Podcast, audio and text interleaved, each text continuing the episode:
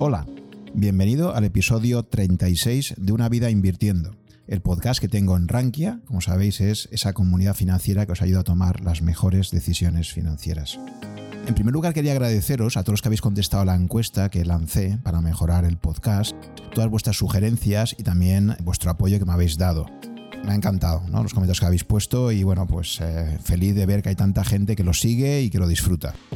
También quería recordaros, antes que nada, que podéis suscribiros a mi blog en Rankia para recibir todas las novedades en vuestro mail y además que os agradeceré si ayudáis a que se conozca más este podcast dejando vuestra valoración y un comentario en vuestra plataforma habitual, sea iBox, Apple Podcast, YouTube o, o la que sea. Así que nada, por ahí, muchísimas gracias.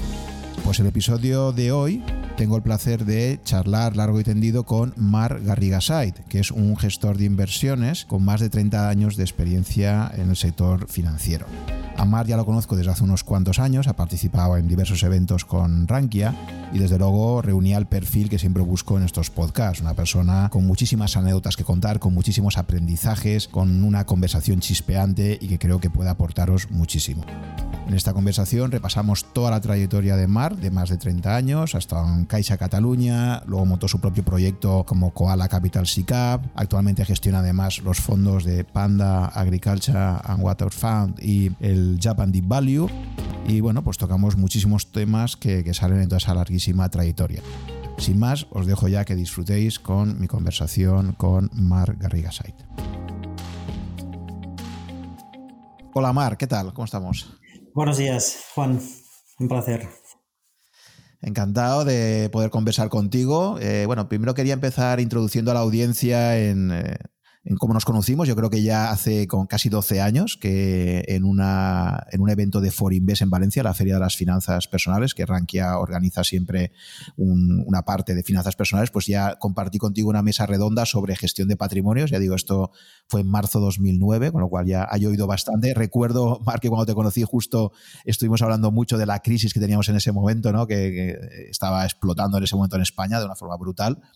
Eh, y nada, y desde entonces ya por la vinculación que hemos tenido desde Rankia contigo, pues eh, ha, sido, ha sido muy larga, muy fructífera, ¿no? Eh, sé que has estado en, varias, en varios eventos que hemos organizado, presentando tesis de inversión y la última colaboración que ha habido, pues ha sido una revista Buscando Valor, eh, que publicamos en Rankia, en el último número de diciembre, pues hay una entrevista que sale en portada contigo. Y además también decir a los oyentes que Luis Torras, que es un analista que trabaja contigo, eh, pues también previamente ha sido ya entrevistado en, en dos episodios, el 8 y el 9 y también en un webinar que se hizo este año pasado sobre China, ¿no? Durante el confinamiento hubo un, un webinar sobre China que también participó Luis, así que eh, bueno, pues eh, creo que ya por ahí eh, habéis estado pre representados previamente. Así que nada, vamos a empezar con, contigo, Marc, y me gustaría que empezaras explicando por qué llegas al mundo de la inversión, cómo es que descubres este mundo, qué es lo que te fascina de él y, a partir de ahí cuál ha sido tu trayectoria profesional. Sí, uh, ¿cómo empiezo? Pues seguramente mi curiosidad empezó por mi padre, ¿no? Mi padre me llevó dos veces a la bolsa, a la bolsa de Barcelona, y luego yo fui otras veces solo. Obviamente empezó a apasionarme mmm, los mercados financieros, todos sabemos que atraen a mucha gente, ¿no? Pues son como un, un animal muy curioso, muy poderoso, ¿no? que mueve dinero, entonces eh, que mueve poder, al final es fácil de que desde fuera mmm, te enamores, ¿no? Entonces, bueno, mmm, pero realmente fue de verdad porque al final tú puedes acercarte y luego ver que no te, no te gusta. Y yo cuando fui a la bolsa mmm, con mi padre, claro, ver cómo funcionaba, que me explicaban todo, es cuando te das cuenta de que, bueno, sí que te gusta y quieres aprender más, ¿no? Entonces yo fui a la universidad, eso fue antes de ir a la universidad, cuando fui a la universidad ya estaba enfocado a, a ser gestor de inversiones. La verdad es que y quería eh, ser profesional de, de, esto, ¿no? De hecho, me condiciona toda la, toda la carrera también, ¿no? Mm. Marc, esa visita que haces a la bolsa era en la época en la que aún había corros, me imagino, ¿no? Exactamente. Fue los... Claro, es, que, es que, claro, imagínate la diferencia de ir ahora, ¿no? Que, que aquello es mucho más aburrido actualmente, ¿no? Totalmente, totalmente. Claro, fue, fue por suerte el, el, último año, yo creo, o los últimos meses. Pronto lo vi en directo, es impactante, la verdad es que es impactante los corros, la gente gritando. Eh, es impactante, ahora no lo es, ¿no? Es todo electrónico. Entonces, el edificio de la Bolsa de Barcelona en la Llotja del Mar es impresionante. Mm, aún hoy cuando voy, la verdad es que no se hace nada allí, porque es de la Cámara de Comercio, creo, pero se usa muy poco. Eh, pero realmente es un edificio espectacular, con mucha historia, ¿no? Y, y entonces, bueno, a raíz de eso, eh, hice la carrera de, mm, de, económicas que llevaba entonces, ¿no? Mm, eh, de economía y gestión de empresas. Y yo ya siempre estaba pensando en los mercados financieros. ¿Qué significa? Pues que, que yo cuando salía de clases me iba a la biblioteca y me estaba cinco horas en la biblioteca cada día. Primero cogía los apuntes de, de, la, de la clase del día, pero como eran aburridísimas casi todas, eh, las dejaba allí y me iba a buscar revistas y libros mm, en la biblioteca mm, de la Universidad Autónoma. ¿no? Y la verdad es que era una, una, biblioteca muy buena, con todas las revistas norteamericanas, pero también con, con libros mm, muy buenos. Y, y al final, eh, bueno, como al final en la, universidad aproveché especialmente la parte de contabilidad, que no tenía ni idea y fue yo creo lo mejor que me dio la universidad eh, la parte de contabilidad normal, control de costes, contabilidad, consolidación de balances, análisis de balances. En esta parte tuve suerte de tener un profesor muy bueno y por tanto mm, eso fue la parte quizá que más me ha enseñado. Del resto, pocas cosas más, ¿no? La verdad es que, bueno, mm, la carrera sabemos que, bueno, que tiene, es muy teórica y entonces, bueno, mm, yo preferí eh, vomitar lo que me pedían los profesores el día del examen, que es lo que te pedían, ¿no? Eh, pues, eh, pues intentar aprenderlo todo dos días antes, aunque estuviese 20 horas estudiando para el examen, ¿no? Porque eran exámenes duros, entonces, bueno. pero el resto del año me lo pasaba aprendiendo de lo que yo me gustaba, ¿no? Y me apasionaba, ¿no? Entonces eso fue, fue muy buena inversión, me creaba más estrés en los exámenes, ¿no? Porque llevaba dos días antes o tres y y no me había casi mirado nada, entonces me obligaba a hacer un esfuerzo brutal, pero en perspectiva me compensó, ¿no? Aprobaba justo porque lo único que hacía es ir pasando, ir pasando cada año, pero lo que realmente aprendía es de mercados financieros, ¿no? Porque devoraba todo tipo de información y, y por tanto, bueno, eso fue un poco mi, mi formación, ¿no? Es lo importante de hacer lo que te gusta, ¿no? Eh, Pero durante esa época, Mar, ¿tú ya invertías algo a nivel personal? O, o sea, ¿ya hacías algo, algo de trading, algo de tal, o, no?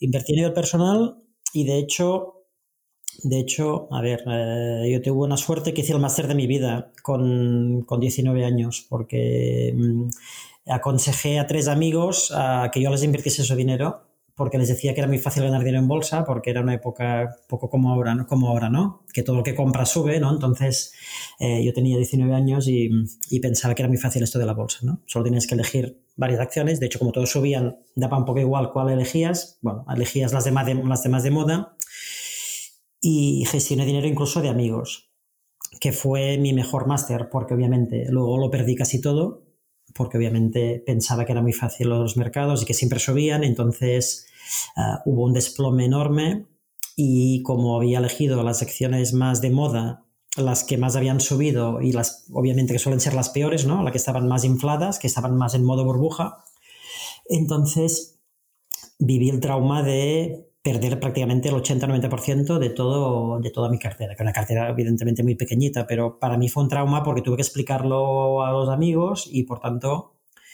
eh, yo digo esto que ha sido mi mejor máster de mi vida, porque cuando eso te ocurre cuanto antes posible, pues mucho mejor, ¿no? Mejor claro, claro, es que es la locura que, te lanzas ahí y encima a gestionar dinero de terceros, ¿no? Que es lo que siempre te dicen que nunca cojas dinero, o sea, si ya pierdes el tuyo ya, ya te crea problemas psicológicos, pero encima con, con amigos es tremendo, ¿no? y fue yo que se lo propuse, no, no fueron ellos que me vieron y me dijeron, oye, Mar, queremos invertir contigo. No, no, yo les dije, oye, tranquilos, que eso es facilísimo, esto es facilísimo. claro. Pues, pues sí, está muy bien aprender eso muy joven. ¿Y eso en qué año, en, qué año era? ¿En qué, ¿De qué año estamos hablando? De año 87, año 87. Ah, o sea, la famosa, famosa caída bursátil del 87, que fue brutal, ¿no? Eh, sí, sí, sí. O sea, es, era exactamente igual que ahora, ¿no? Tú ahora coges cualquier chico joven y compra, pues, acciones de Snowflake, acciones de Tesla, ¿no? Acciones de, pues, las de moda y multiplican por, por dos casi en una semana, ¿no? Entonces todo sube, ¿no? Entonces es como una guerra de, bueno, ahora esta, ahora, la otra, pero cualquiera casi que compres de tecnología o de energías renovables, pues sube cada día, ¿no? Entonces, entonces te crees que es muy fácil, ¿no? Entonces, bueno, mm, es la mejor lección que te puede ocurrir, ¿no? Porque que te pase eso y que tengas un trauma, ¿no? Costolani dice que tienes que arruinarte dos veces para saber lo que es los mercados financieros. Arruinarte significa que sea un proceso, es muy difícil describir la palabra arruinarte, ¿no? Eh, significa que tengas que tener un trauma, o sea, que no duermas por las noches del error que has cometido, ¿no? Para aprender. Entonces, obviamente, yo lo pasé porque además duró, duró mm, en las acciones españolas que invertía cotizaban mm, con un máximo del 10% arriba y abajo, lo cual la tortura fue de dos semanas seguidas, cayendo el máximo permitido cada día, lo cual aún es peor, porque si cae de golpe pues un 60%, 70% en un, en un mismo día, pues ya está, asumes lo que ha pasado, aunque sea muy duro, pero si es a cámara lenta aún es peor, ¿no? Porque las normas eran muy rígidas entonces en la bolsa española. Entonces, claro, porque por dar un poco de contexto macroeconómico a la gente que, claro, mucha gente ahora que nos escuchará, que a lo mejor en aquel momento aún ni había nacido, ¿no? Pero por dar un poco de contexto, recordemos, España había entrado en la Comunidad Económica Europea en el año 86, ¿de acuerdo? Eh, aún ni siquiera la peseta estaba en el sistema monetario europeo, que entró en el 89, y este, esta caída del 87 fue una, una, caída global en todas las bolsas, pero es que en España en aquel momento aún no teníamos eso, ni, ni siquiera el nuevo sistema de, para poder operar en bolsa, aún había agentes de cambio de bolsa, porque todo este, todo este cambio se hizo en el 88, creo recordar, ¿sabes? Entonces aún era la época, claro, aquello era todo súper primitivo comparado con lo que es ahora, ¿no? Totalmente, totalmente. Sí, sí. O sea, la tecnología y la forma de operar no tiene nada que ver, pero la psicología del inversor, yo siempre digo que es exactamente la misma. ¿no? Exacto. Sí, sí, sí, ese es un punto importantísimo que supongo que profundizaremos en él, porque sé que te gusta también mucho un libro, un libro clásico ya de 1600, ¿no? Sobre la psicología en bolsa, que, hizo además un español. Y, efectivamente, ¿no? Lo interesante es ver cómo eh, lo que es el, obviamente, el ser humano, pues en, en 400 años no ha cambiado nada eh, a nivel evolutivo eh, la tecnología evoluciona mucho, pero la psicología, ¿no? La psicología sigue siendo la misma ahora que hace, que hace 400 años, ¿no? Exactamente la misma, exactamente la misma. De hecho, el trauma fue tan grande que lo que hice, y fue un gran acierto, no sé por qué lo hice, pues quizás porque quería entender qué había pasado, ¿no? Porque claro, yo no, no entendía nada de lo que pasaba, ¿no? Porque parecía todo muy fácil.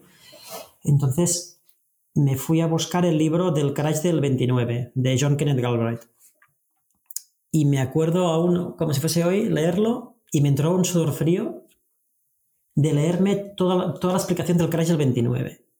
¿Por qué me entró un sudor frío? Porque digo, Dios mío, es exactamente el relato de lo que yo he vivido en el año 87.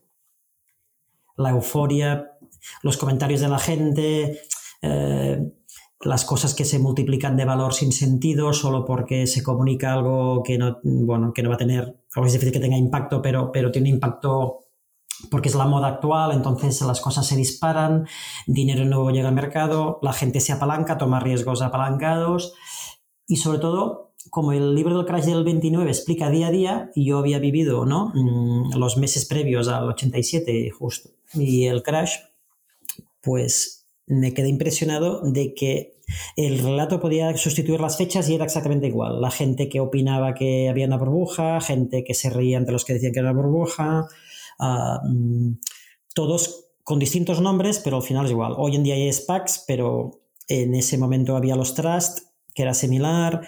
En Japón, de hecho, similar también. Hubo en su día pues, temas similares a los SPACs. Entonces, en cada época se, cada época se cambian los nombres, ¿no? Eh, pero en realidad todo es lo mismo, ¿no?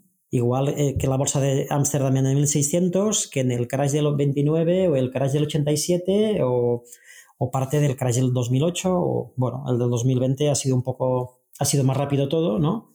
Ah, porque los bancos centrales están actuando de forma distinta que lo que hacían en, en su día, pero la psicología es, es lo mismo, ¿no? Entonces, por, por, situar, pues esta fue una de las grandes, aunque fue, fue muy raro. Esto fue el, famoso lunes, lunes negro. ¿no? Fue el lunes negro 19 de octubre del año 87, eh, donde los mercados se pidieron un castañazo brutal.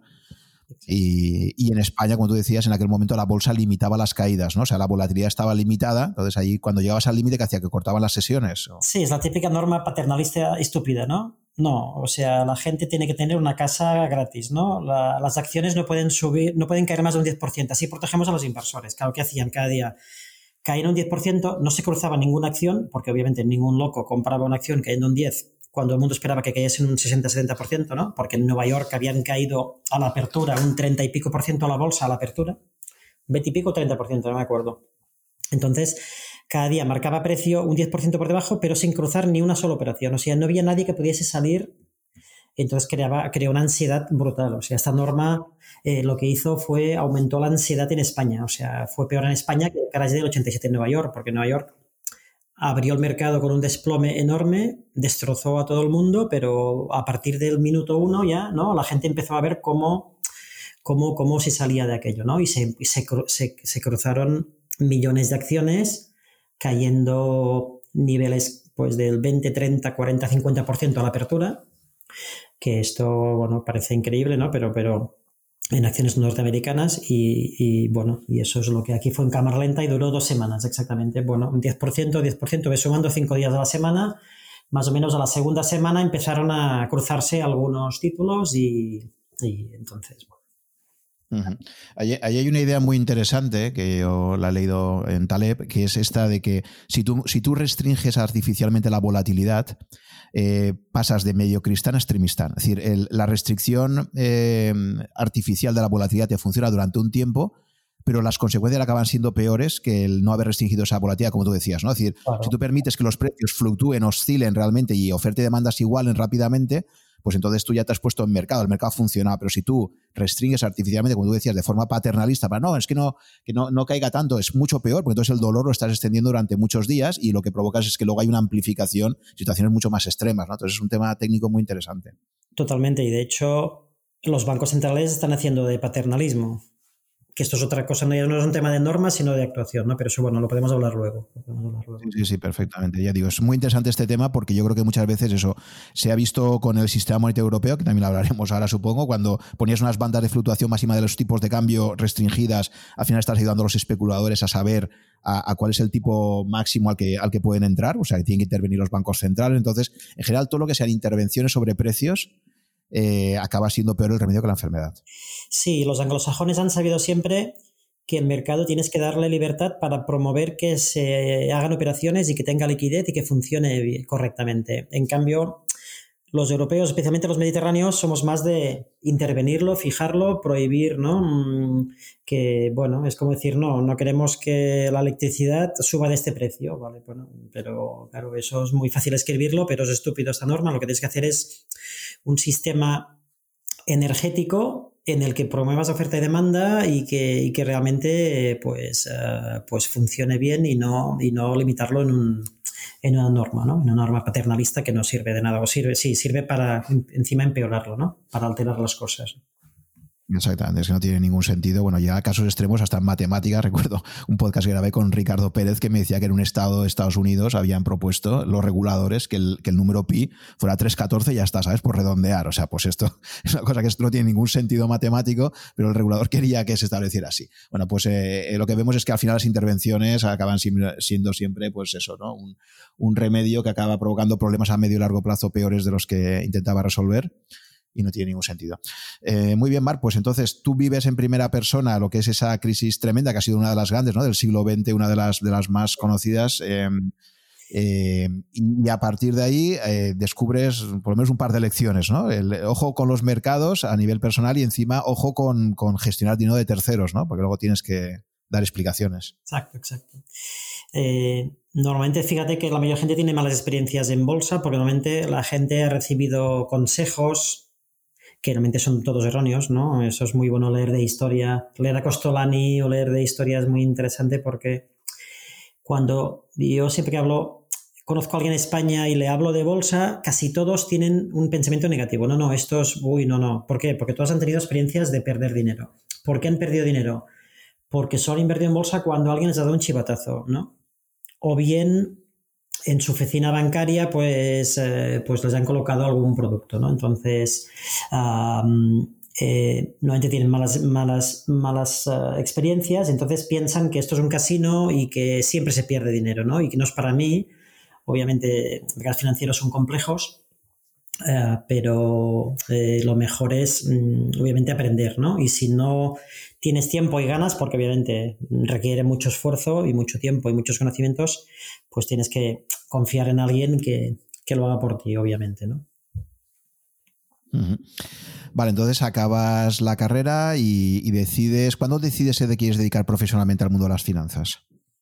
Bueno, yo ya lo, ya lo sabía antes de empezar la carrera, pero bueno, o lo que quería, ¿no? Eh, entonces, por eso ya solo, o sea, estuve cinco años eh, solo leyendo cosas de mercados financieros. O sea, yo mm, ya más con la experiencia del crash y obviamente acabé al cabo de cinco años sabiendo bastante de mercados financieros y de bolsa, eh, sabiendo mucho de contabilidad porque me interesaba mucho pero bueno, macroeconomía también me gustaba, pero obviamente había estadística, yo no soy especialmente bueno en matemáticas estadísticas, ¿no? Entonces, bueno, mm, eh, yo mm, obviamente si no hubiese encontrado trabajo en eso hubiese sido un problema, ¿no? Porque hubiese quizá perdido cinco años de mi vida, ¿no? Seguramente. Mm, porque si hubiese dedicado a trabajar en una empresa, aunque fuese en un departamento financiero, no hubiese podido aplicar todos los temas de, de mercados financieros, ¿no? Entonces, bueno, pero por suerte encontré, encontré trabajo de esto y, por eso me, me pude dedicar. ¿no? ¿Y dónde empezaste a trabajar?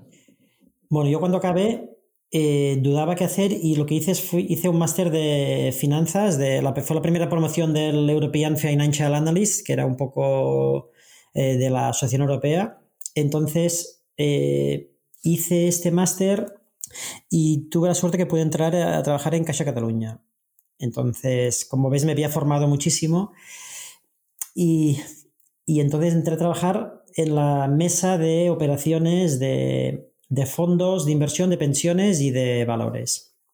Entonces, eh, tuve, mi primera entrevista de trabajo fue con una persona que se llamaba Solans, que es una persona, luego me dijeron, ahora explicaré por qué digo luego, Luego me contaron que era una persona que era un genio de las finanzas, que era una persona muy respetada. De hecho, su hermana era la directora financiera del Ayuntamiento de Barcelona durante muchos años, una persona también muy, muy buena, o sea, una familia de genios.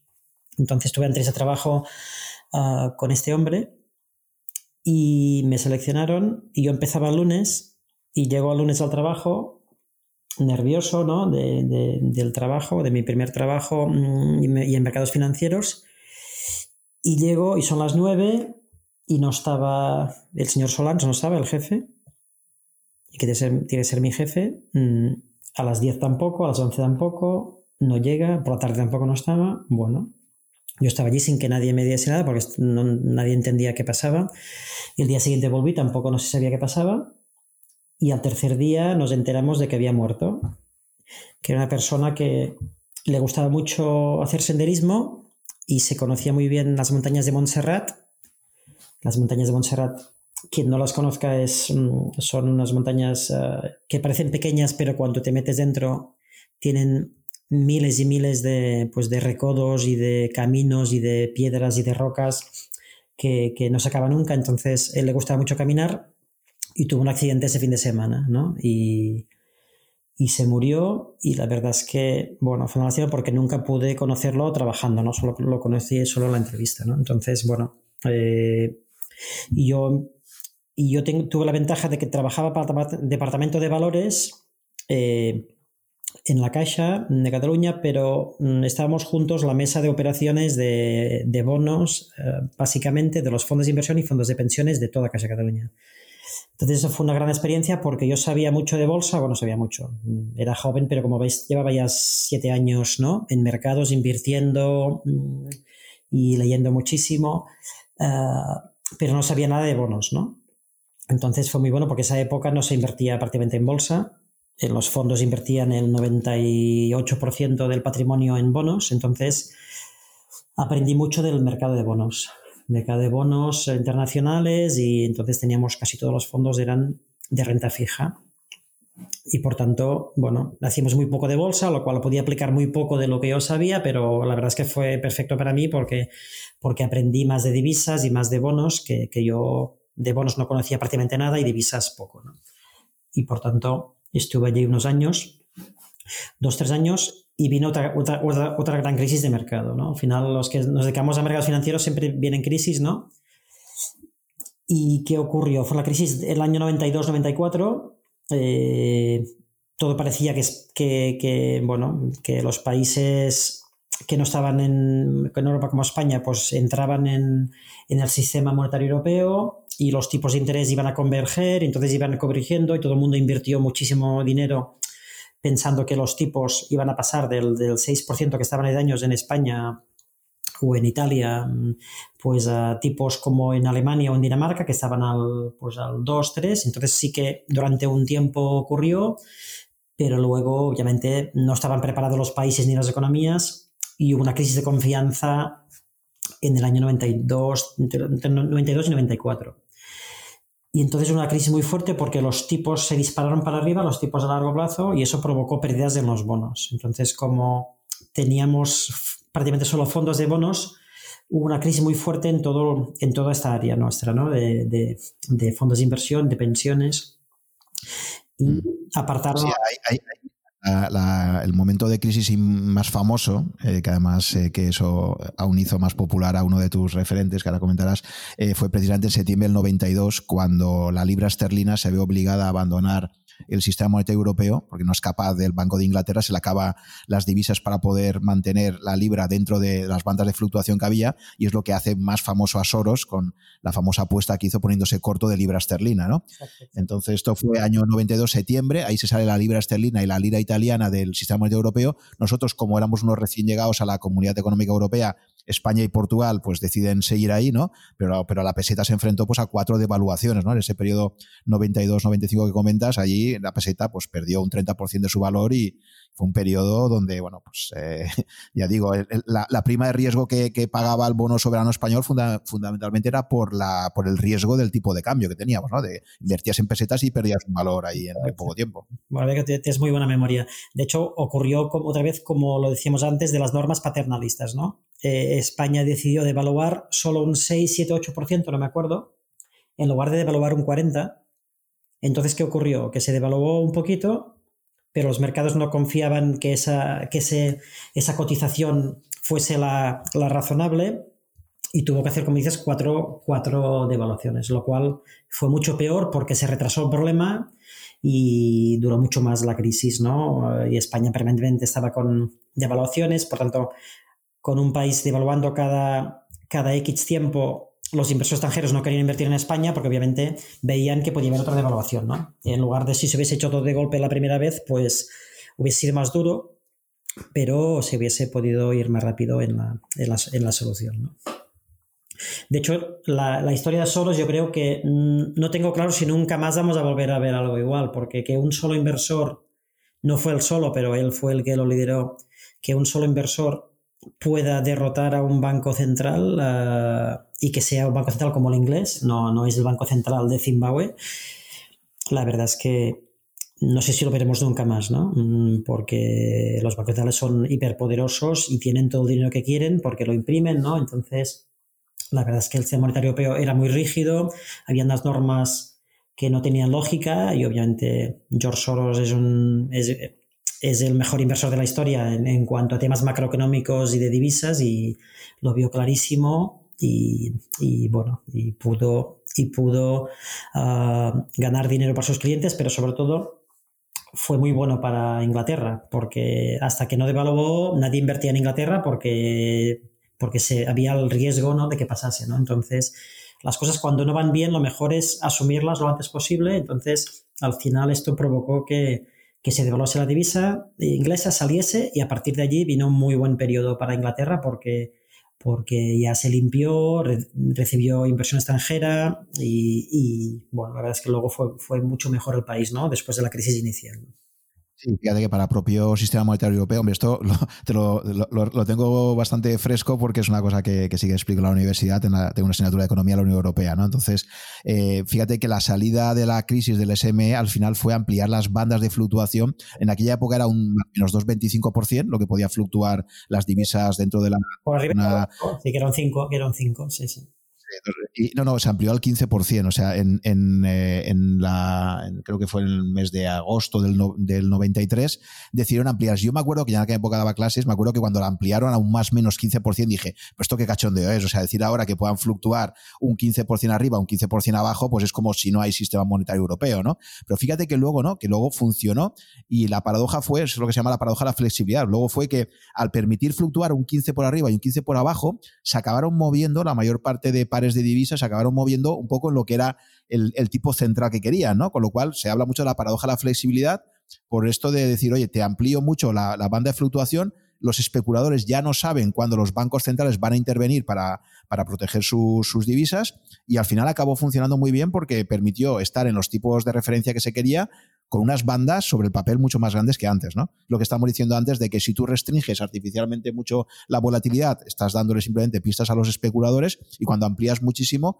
pues acaba funcionándote mejor, ¿no? O sea, fue un poco paradójico, pero sirvió para, esto, ¿no? Y desde entonces ha quedado ahí las bandas en un más menos 15%, ¿no? En el mecanismo de tipos de cambio. Sí, pero depende de que los países eh, tengan ciclos eh, similares. Claro, el problema, la crisis del 92 viene de la reunificación alemana. Mm, y yo lo tengo explicado en, un, en mi blog, en mi blog de inversiones, el, el Investors Conundrum.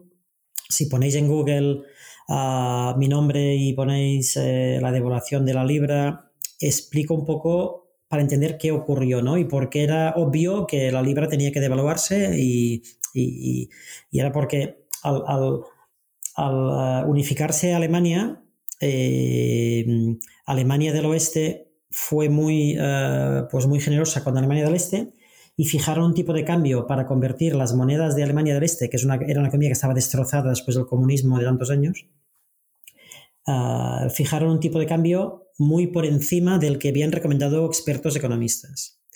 Y la verdad es que fue una operación muy arriesgada, pero yo creo que fue positiva porque a cambio de eso dabas más dinero, más poder de compra a los de Alemania del Este. Es decir, se les dio como un regalo en el sentido de que, claro, que se habían vivido muy mal y había que apoyarlos. ¿no? Entonces, en lugar de fijar un tipo de cambio de, no sé, imagínate, de, de 3 a 1, pues lo fijaron de, pues de 2,5 a 1. Por tanto, eh, la divisa de Europa del Este tenía mucho, más, tenía mucho más valor y podían comprar más cosas. ¿Eso qué significó? Significó que, que tenía mucho miedo a Alemania que subiese la inflación porque había como una creación artificial de dinero a la gente de Europa del Este y lo que hicieron fue subir tipos de interés muy fuerte, continuamente. Y justo, claro, Alemania subiendo tipos de interés, todo el mundo quería comprar mm, marcos alemanes, porque claro, eh, no tiene sentido tener bonos del Estado españoles al, al 4 si tú tenías bonos, bonos alemanes al 6%, con una divisa más fuerte, ¿no? Entonces, esta subida de tipos por culpa de la reunificación provocó las tensiones y las devaluaciones de, la libra, de la italiana, de la española, mm, etcétera. ¿no? Entonces, quien quiera verlo puede ver en este artículo que está un poco explicado ah, y cómo fue la, operación de, pues de, de, George Soros en su día. ¿no? Sí, sí, la verdad es que fue un fenómeno muy interesante porque se vio primero que el Bundesbank el Banco Central Alemán realmente era independiente del gobierno, porque esto fue una decisión del gobierno de Helmut Kohl, ¿no? que dijo, oye, vamos a favorecer a nuestros primos del este o nuestros hermanos del este, y efectivamente se hizo un cambio muy favorable para ellos, que era uno a uno, uno a dos, según la cantidad de dinero que fuera, ¿no? Como tú decías, en el mercado negro, digamos, estaría uno a tres, ¿no? Por lo menos. Y, el Bundesbank dijo, muy bien, esto es una decisión política del gobierno alemán, igual que reunificar Alemania Express, que además eso fueron muy hábiles porque, porque ahí estaba en ese momento la Unión Soviética en un momento de descomposición total y aprovecharon rápidamente para decir, oye, vamos a hacerlo ahora que podemos, porque tú imagínate ahora con Putin, si, si hubieran pedido reunificarse, se les habría dejado, ¿no? Entonces ahí hay, muy ágiles, muy rápidos para, reunificarse. En el año 90 Alemania hizo una reunificación express y una unión monetaria express, porque claro, no, olvidemos que la parte oriental tenía su propia moneda. Eh, y eso, como tú dices, acabó provocando en el resto de Europa un problema y fue pues que obviamente el Bundesbank dijo, vale, vosotros tomad la decisión política que queráis, pero yo como Banco Central Independiente yo tengo que asegurar que la inflación no se me dispara. Entonces tengo que subir los tipos de interés. Y esa subida de tipos, efectivamente, como tú comentas, provocó un efecto arrastre que todo el resto de, países europeos se vieron obligados a subir los tipos de interés para, para evitar que no se fuera todo el dinero a Alemania, ¿no? A, a, invertir allí. Y eso efectivamente acabó provocando ese problema, ¿no? Entonces, pero fue muy interesante ese fenómeno, pues para ver cómo, pues según la agenda de cada país, Alemania ahí fue muy rápida y no pidió condiciones para unificarse monetariamente con la República Democrática Alemana y en cambio pues al resto de estados europeos se pidió un montón de cosas pues para llegar al euro, ¿no? En el año 99 pero bueno, veo que al final es eso. Si tú estás en mercados, efectivamente de cada cosa de estas vas aprendiendo, vas obteniendo lecciones, vas viendo cómo se conecta la macroeconomía con, con luego tus decisiones de inversión particulares, ¿no? O sea que es muy, muy interesante. Bueno, Juan, veo que eres un experto de esa época. Me, me, alegra porque estoy recordando cosas e incluso ves que no me acordaba, o sea que hace mucho tiempo y la verdad es que es muy interesante para entender los mercados, las divisas, los sistemas financieros, los sistemas económicos. ¿no? Pero bueno, todo eso iba porque en ese periodo tuvimos una crisis en la gestión de los fondos de, en la Caixa. Entonces, eh, con esta subida de Alemania, lo que, lo que produjo es una subida de tipos brutales y como los fondos de bonos, si suben los tipos, eh, su valoración cae y los fondos de inversión de pensiones tienen valor negativo diario, ¿qué empezó a ocurrir? Que lo que nunca había ocurrido en la historia, que un fondo de renta fija en España acabó un año entero eh, perdiendo dinero, o sea, perdiendo principal. ¿Por qué? Porque los tipos subieron del, del 2, 2,5% de años al 6%. Entonces, aunque recibas los cupones, la pérdida de precio es superior. Entonces, claro, fue una crisis brutal en nuestro trabajo porque todas las oficinas de la, eh, pues de, de, la Caixa, todas las oficinas, ah, pues estaban estaban invertidas sus ahorros en, y además en libretas, donde se usaban libretas para que fuese más parecido a una cuenta corriente. Entonces la gente no quería asumir riesgos, obviamente, y no pensaba que los tuviese. De hecho, eran muy pequeños, pero, pero los había. Y la valoración diaria hizo que hubo una crisis, nerviosismo, llamadas de clientes y, ¿Y qué ocurrió? Que mm, se apartó los tres jefes de toda nuestra área. Entonces eh, ocurrió algo un poco sorprendente para mí porque a los 26 años me nombraron a mí director general y de inversiones de toda la gestora de fondos. Entonces pasé de esa mesa, yo, estaba en la agencia de valores, pero me pasaron a, la gestora de fondos y como director general yo tenía 26 años, lo cual obviamente fue solamente una irresponsabilidad, ¿no? Y cuando lo miro ahora, cuando veo pues chicos y chicas de 26 años, digo, bueno, Dios mío, mm, eh, porque yo sí que sabía de mercados, pero no sabía de, pues de, la mayoría de cosas, ¿no? No sabía de recursos humanos, ni de informática, ah, pues ni de marketing. Entonces, bueno, la verdad es que, que funcionó muy bien esta locura, mm, porque éramos un equipo de 30 personas. El mayor tenía 33 años, yo tenía 26 eh, mi segundo, por suerte, era el más veterano de, allí, que tenía 33 años, y enseguida lo vi muy claro y quedamos que yo llevaría todos los, todas las decisiones de inversión financieras de, mercados, que es lo que sabía, y que él llevaría todo el tema de personal, todo el tema de, informática, que era muy compleja, evidentemente, en una caja de ahorros es muy compleja, ¿no?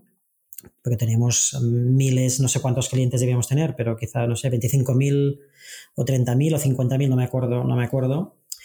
Y entonces eh, todo el equipo éramos muy joven, la verdad es que fue una época apasionante y desde el año 94 que me nombraron hasta el año 98 que me fui, pues fueron cuatro años brutales, ¿no? De aprender mucho, pasamos de tener cuatro fondos a tener, mm, a tener pues 20 fondos, invirtiendo más en bolsa, porque casi todo era renta fija, pero empezamos a lanzar fondos de bolsa. Entonces, mm, la verdad es que fue una época muy, muy interesante eh, en el que vivimos también un, eh, una experiencia de psicología de inversor brutal, que no sé si quieres que la comente ahora o lo hacemos luego. Ahora, ahora, si quieres. Eh, justo, yo creo que hasta ya me habían nombrado, yo creo, pero no estoy seguro si o fue, fue un poco antes. Si hay dos cosas que aprendí muchísimo, ¿no? Que es lo bueno de trabajar también en, en una entidad financiera, ¿no? Porque ves la toma de decisiones de mucho dinero y de mucha, que afectan a muchas personas, ¿no? Es cuando más entiendes de los mercados y a la economía, ¿no? Entonces, hay dos cosas muy, muy relevantes. Primero es que eh, la crisis vino porque la decisión de inversiones que tomábamos se hacía por comité. Entonces, imagínate, el comité venía la gente, teóricamente, pues todos los responsables de la compañía de seguros de Caixa Cataluña, del Departamento de Valores, mm, de pues subdirección general, o sea, gente, venían como 6, 7 personas o 8, no me acuerdo, y se consensuaban las inversiones. Y claro, mm, yo me acuerdo vivirlo eh, claro, que eh, vi el error que es consensuar inversiones, ¿no? Porque se hacía, en esa época se hizo todo al revés, por eso, por eso se hizo tan mal y luego se, se, cambió a, tres, los tres jefes, ¿no? Porque cuando hay, una, hay un comité de siete personas, hay los más atrevidos, los menos atrevidos, los que saben más de mercado, los que saben menos. Entonces, nuevamente, el que sabe más y ve una oportunidad, la plantea en un comité y normalmente los otros seis como no saben tanto o son más conservadores de carácter lo que sea, no lo ven claro, ¿no? Entonces, bueno, se presenta y no se aprueba. Oye, hay que invertir más en esta bolsa o en Japón, hay que invertir más en aumentar el peso de bolsa porque, porque vienen años muy buenos y venimos de una crisis y por eso hay que invertir más, por ejemplo. Entonces, en un comité nunca se aprobará eso, ¿no? Porque siempre habrá uno o dos muy conservadores que siempre dirán, no, no, es muy peligroso, es muy peligroso, no, no, no hay que hacerlo. Y si cae la bolsa, luego, ¿qué pasa? Y si ese donde invertimos, entonces eso hace que en conjunto no se apruebe. Entonces, si la bolsa lleva subiendo cuatro años, al cuarto año, ¿qué ocurrirá al comité? Que no solo el primero que estaba de acuerdo, sino el segundo ya se habrá añadido, el tercero, el cuarto, el quinto, hasta el más conservador, el último momento, dirá, hostia, es verdad, hay que invertir más en bolsa. Mira, llevamos cuatro años subiendo la bolsa y por tanto, y por tanto, realmente, sí, ya no tengo miedo, ya no tengo miedo y hay que invertir en bolsa, no hay que aumentar el riesgo. Entonces, cuando se decide aumentar el riesgo consensuadamente, es justo el, antes del final de un ciclo. Es cuando hay más euforia y más fácil parece. Mercados todos sabemos, los que tenemos experiencias, que cuando es más fácil una cosa o parece más fácil es que seguro que, es, que te equivocas. ¿no?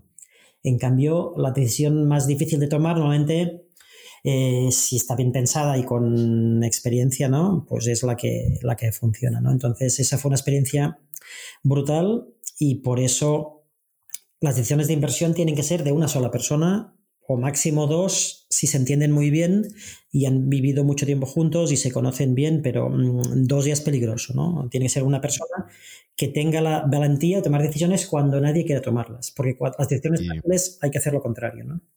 Y aplica todo, ¿eh? o sea, es decir, eh, las decisiones por comité suelen ser siempre un error.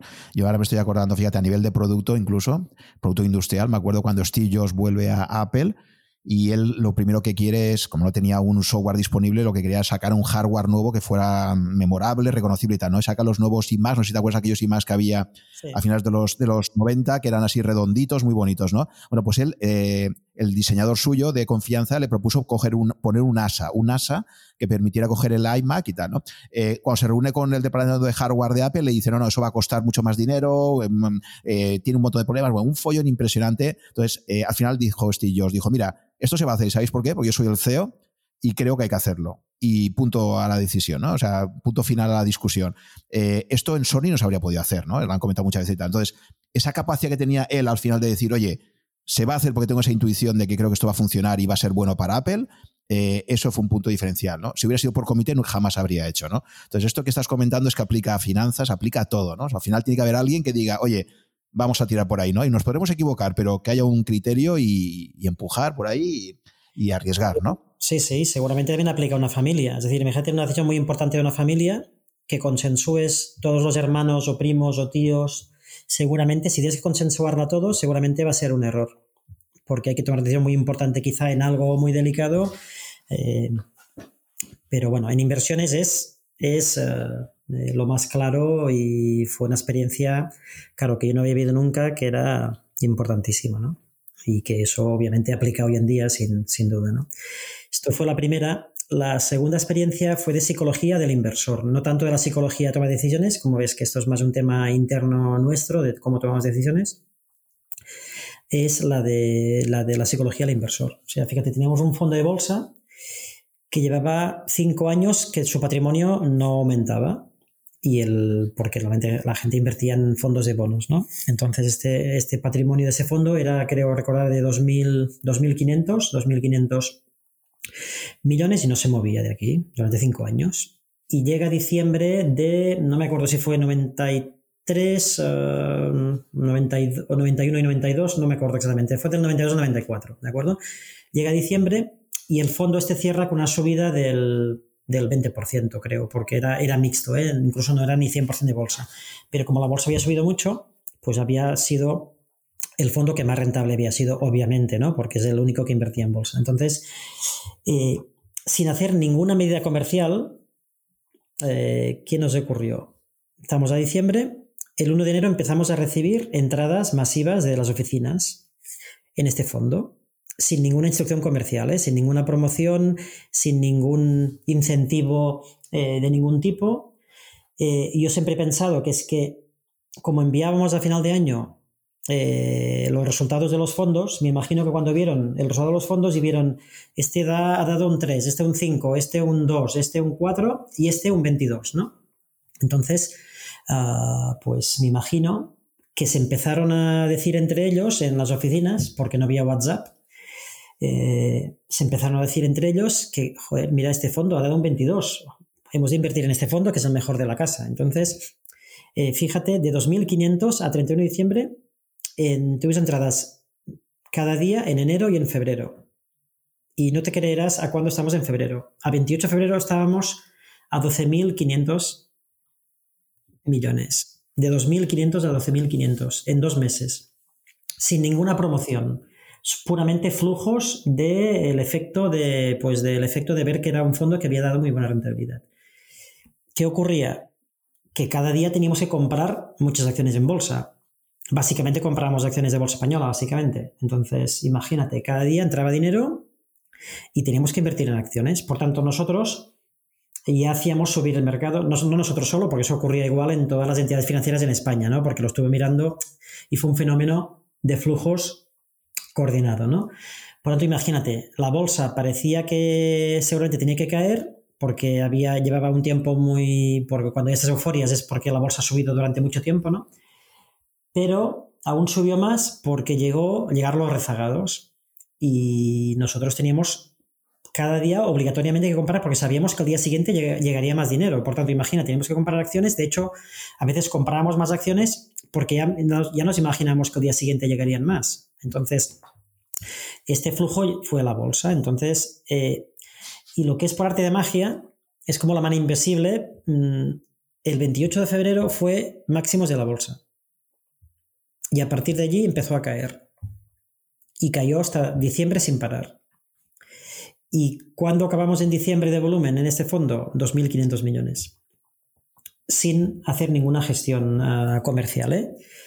Ah, lo cual, fíjate que cuando hay una euforia, o sea, allí entendí muy bien la psicología de la gente y, las, y cómo se crean burbujas o, no burbujas, ¿eh? porque a veces quizá eh, utilizamos demasiado la palabra burbuja, ¿no? pero sí, mm, sí pues crecimientos exponenciales de flujos de dinero que van a un activo y que antes no, no iban a ese activo. ¿no? Y como al final la bolsa es oferta y demanda, pues curiosamente en todas las entidades en España nos ocurrió lo mismo y el volumen subió hasta hasta el día del pico del mercado que ya había comprado tanta gente y había subido, ya años subiendo y volvió a subir estos dos meses, que pues que bueno, que luego fue el máximo del mercado. Marc, y, también hay un aprendizaje posible sería, eh, porque claro, como tú mismo dices, si te ves obligado a tener que comprar porque te está entrando dinero, eh, ¿Qué, opinas, aprovechando ya esto, eh, qué opinas sobre el fijar límites? O sea, ¿tú crees realmente que puede haber un, acabar siendo un problema si un fondo se hace demasiado grande? ¿Y serías partidario de si, si tuvieras un fondo que creciera muchísimo, acabar cerrándolo, como sé que algunas gestoras españolas Value en su momento anunciaron, ¿no? Gestoras que tenían en ese momento muchas entradas y que, y que dijeron que eh, llegaría un momento en que iban a cerrar el fondo con alcanzar esa determinada cantidad porque sí que consideraban por su experiencia previa, estamos hablando lógicamente pues de eh, las gestoras que antes estaban en Bestinver, eh, que acabarían cerrándolo porque consideraban que su experiencia previa les había dicho eso, ¿no? Que cuando tú acabas gestionando mucho más volumen, acabas eh, haciéndolo peor necesariamente, ¿no? Y entonces, no sé si tú también por esa experiencia que tú tuviste de multiplicar por seis el patrimonio del fondo, ¿también eh, empezaste a pensar sobre esto en, ese momento o no, no te lo llegaste ni a plantear? ¿Qué, opinas en definitiva sobre, sobre el tema de volumen de patrimonio gestionado y si crees que puede acabar perjudicando la rentabilidad de los partícipes si el fondo se hace demasiado grande? Ya, en ese momento no hubiese servido de nada, pero sí que es, útil en ciertos casos. Es decir, eh, ¿por qué en ese momento no hubiese servido de nada? Porque era un fenómeno global, no era de nuestra casa, ¿de acuerdo? Entonces, si tú cierras el fondo y la gente quería invertir, irá a invertir en un fondo de otra casa, ¿no? Mm, y, o directamente en, en, bolsa. Entonces, con eso no, no cambias la dinámica, ¿no? Es una dinámica global Ah, fíjate ahora con redes sociales, pero bueno, de hecho ha sido casi siempre, ¿no? Es un fenómeno global. Lo que opina un chico de Twitter sobre la acción norteamericana lo ve un chico joven español por Twitter y quizá compra acciones ese día en Robinhood, ¿no? Mm, o en The Giro o en Interactive Brokers, ¿no? Entonces, eh, son fenómenos muy globales. Lo que sí es cierto depende de la política de, inversiones que tengas. Es decir, mm, es adecuado cerrar un fondo cuando tú inviertas en un tipo de empresas que tu volumen puede empezar a, ser problemático. Es decir, si tú tienes unos miles de millones e inviertes solo en small caps españolas, obviamente tienes un límite muy claro. O nosotros tenemos un fondo de Japón que hemos detectado unas empresas eh, que están como nunca había visto en mi vida profesional eh, no podemos invertir eh, 5.000 millones. Eh, por tanto, nuestro fondo tiene 30 y algo millones de, euros, este de Japón. si subiese mucho, deberíamos limitarlo, ¿no? entonces, pero en cambio, si tengo en Koala, que es un producto mixto flexible global, donde podemos invertir en, pues en acciones de Google o podemos invertir en acciones de, pues de compañías europeas grandes, pequeñas, medianas, en todos los países, no hay ninguna restricción de volumen. No, me penaliza que tenga más volumen o menos porque, porque tengo un mercado global donde invertir y no, no estoy alterando los precios yo, no estoy alterándolo. En el momento que tú alteras el precio de algo es cuando es más peligroso, porque el primer momento parece que es muy positivo, porque tú lo haces subir y tus clientes ganan, pero en realidad, en realidad esto es, eh, pan para hoy, hambre para mañana, ¿no? Y es muy peligroso porque luego tienes que salir y si tienes salidas masivas, pues eh, entonces vas a provocar las caídas y más pérdidas a tus clientes, más volatilidad, ¿no? Obviamente. Entonces, mm, solo debes limitarlo si tú, mm, si tu tipo, tu perfil de empresas donde inviertes, puedes llegar a tener un límite de, de, volumen en el que invertir. Eh, para que no alteras y no todo el mundo sepa que tú eres el gran inversor de allí y por tanto te, vean venir, ¿no? Entonces eh, tienes que ser mm, un mercado muy nicho en que limitar eso. Sí, está claro que si son empresas mucho más líquidas, eh, no va a tener tanto ese problema, pero fíjate que incluso Warren Buffett comentaba que si ahora él empezase con un fondo de un millón de, dólares, dice que, cree que podría sacar un 50% de rentabilidad anual o algo así, una animalada, ¿no? Dice que no, no es lo mismo gestionar Versailles Hathaway cuando tiene que mover esa, eh, tiene que ir a por grandes elefantes, como él dice, ¿no? Ya solo puedo cazar elefantes y plantearme operaciones de muchísimo dinero porque muevo tanto que no me compensa estar estudiando operaciones pequeñas, ¿no? Cuando tienes un fondo pequeño te permite tener esa flexibilidad también para poder entrar en muchas, en muchas tesis de inversión que con un volumen mucho más grande probablemente no te compense ¿no? el esfuerzo que tienes que hacer para encima luego saber eso, que no puedes entrar apenas porque no te da, no tiene liquidez suficiente para poder entrar, ¿no? Entonces. Sí, sí, evidentemente. Cada uno tiene que saber el volumen que tiene y los activos donde invierte. Claro, más he puesto el ejemplo del, de la única persona en el mundo que se, ha que, se ha convertido casi en el más rico del mundo invirtiendo en mercados financieros, que es Warren Buffett, ¿no? que es el genio de la historia. ¿no? Mm, entonces, eh, Warren Buffett tiene 130 mil millones, creo recordarla, en el último, en diciembre, líquido, y tiene un problema grave porque él tiene un equipo muy, muy pequeñito. O sea, lo sorprendente de Buffett es que tiene un equipo muy pequeñito. O sea, yo creo que tiene menos de 10 personas en, su equipo de gestión de inversiones. Por tanto, él no puede eh, invertir, dedicar horas de su tiempo para invertir 100 millones de dólares porque no, no, no, no, tiene suficiente estructura. Entonces él tiene, tiene varias limitaciones. Primero, que tiene un equipo pequeñito porque él prefiere controlarlo todo y que cada inversión esté muy pensada y muy analizada. Y por tanto, eso le ha restringido muchísimo. De hecho, lo que has dicho es la gran pregunta de Buffett. Todo el mundo dice, bueno, y Buffett ha perdido un poco, estos años no ha ido tan bien, ha perdido un poco su feeling.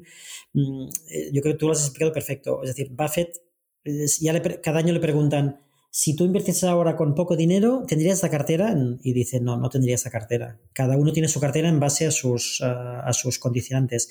Y Buffett tiene uno que no se habla nunca, o sea, Buffett se lo compara como un gestor de fondos, cuando no lo es. Es el, es el presidente de una compañía de seguros que invierte dinero de las primas de seguros. Que esto es mucho más ah, peligroso eh, porque los errores puedes hundir la compañía de seguros. Porque invierte apalancado en cierta forma, ¿no? Porque tú inviertes unas primas que si hay accidentes, estas primas se van a convertir en, obligaciones de pago eh, a la gente que, has asegurado, ¿no?